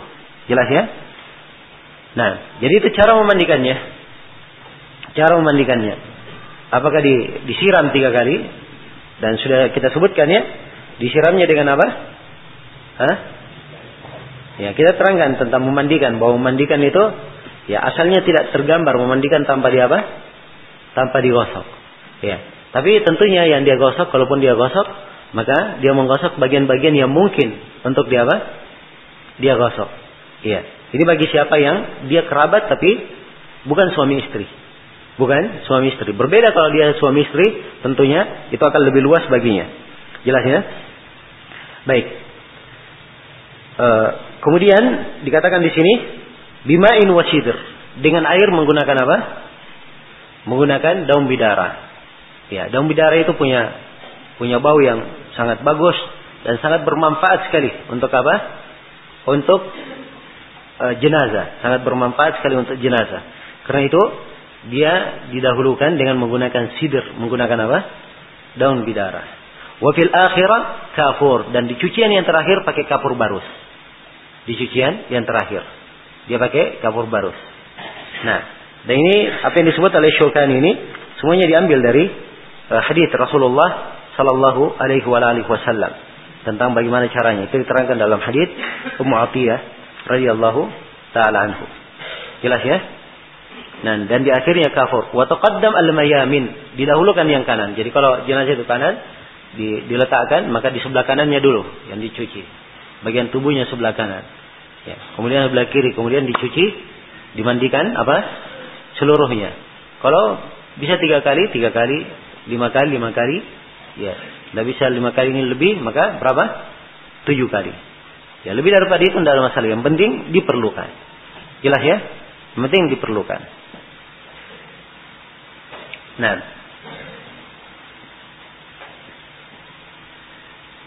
Baik.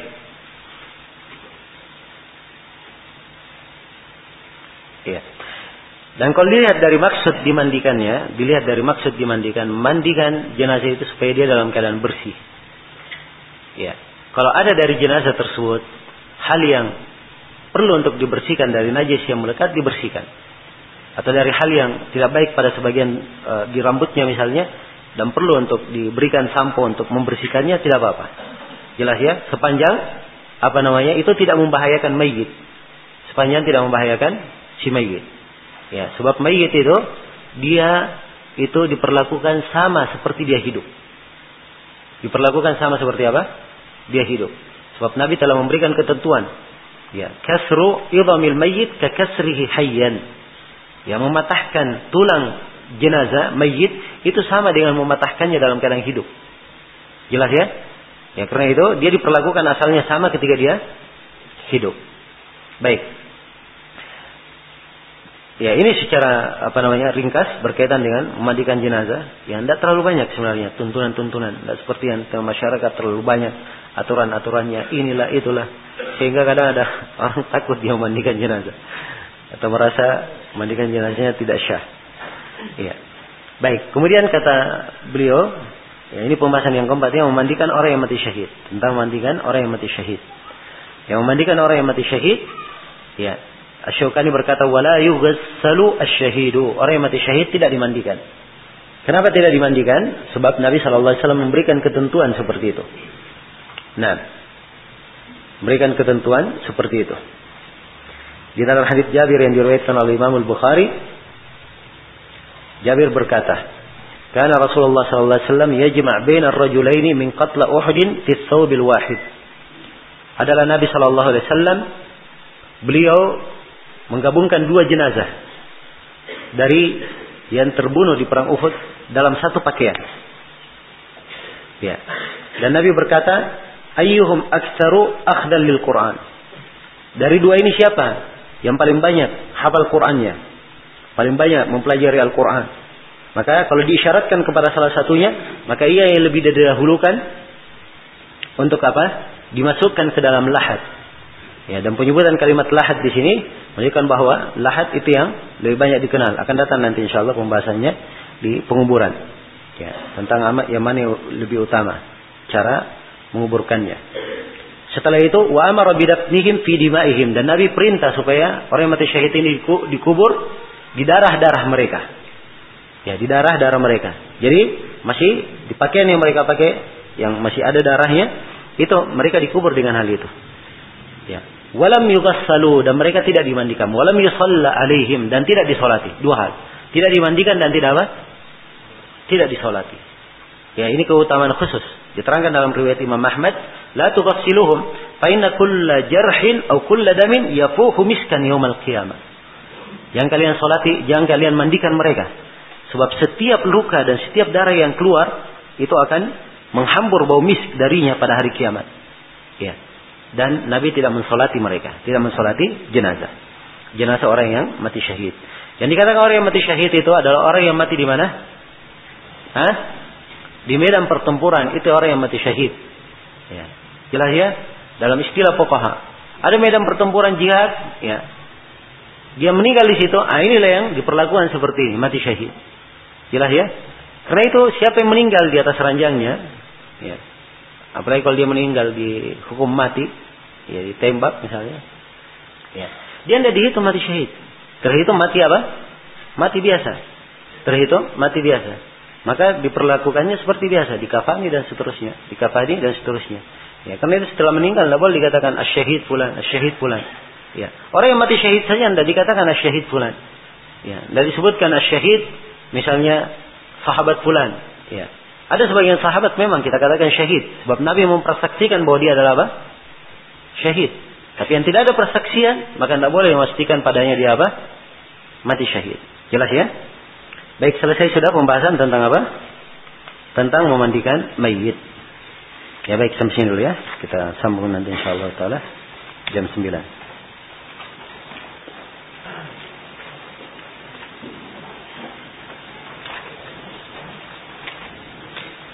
Ya, subhanakallahumma bihamdik asyhadu an la ilaha illa anta astaghfiruka wa atubu ilaik walhamdulillahi rabbil alamin.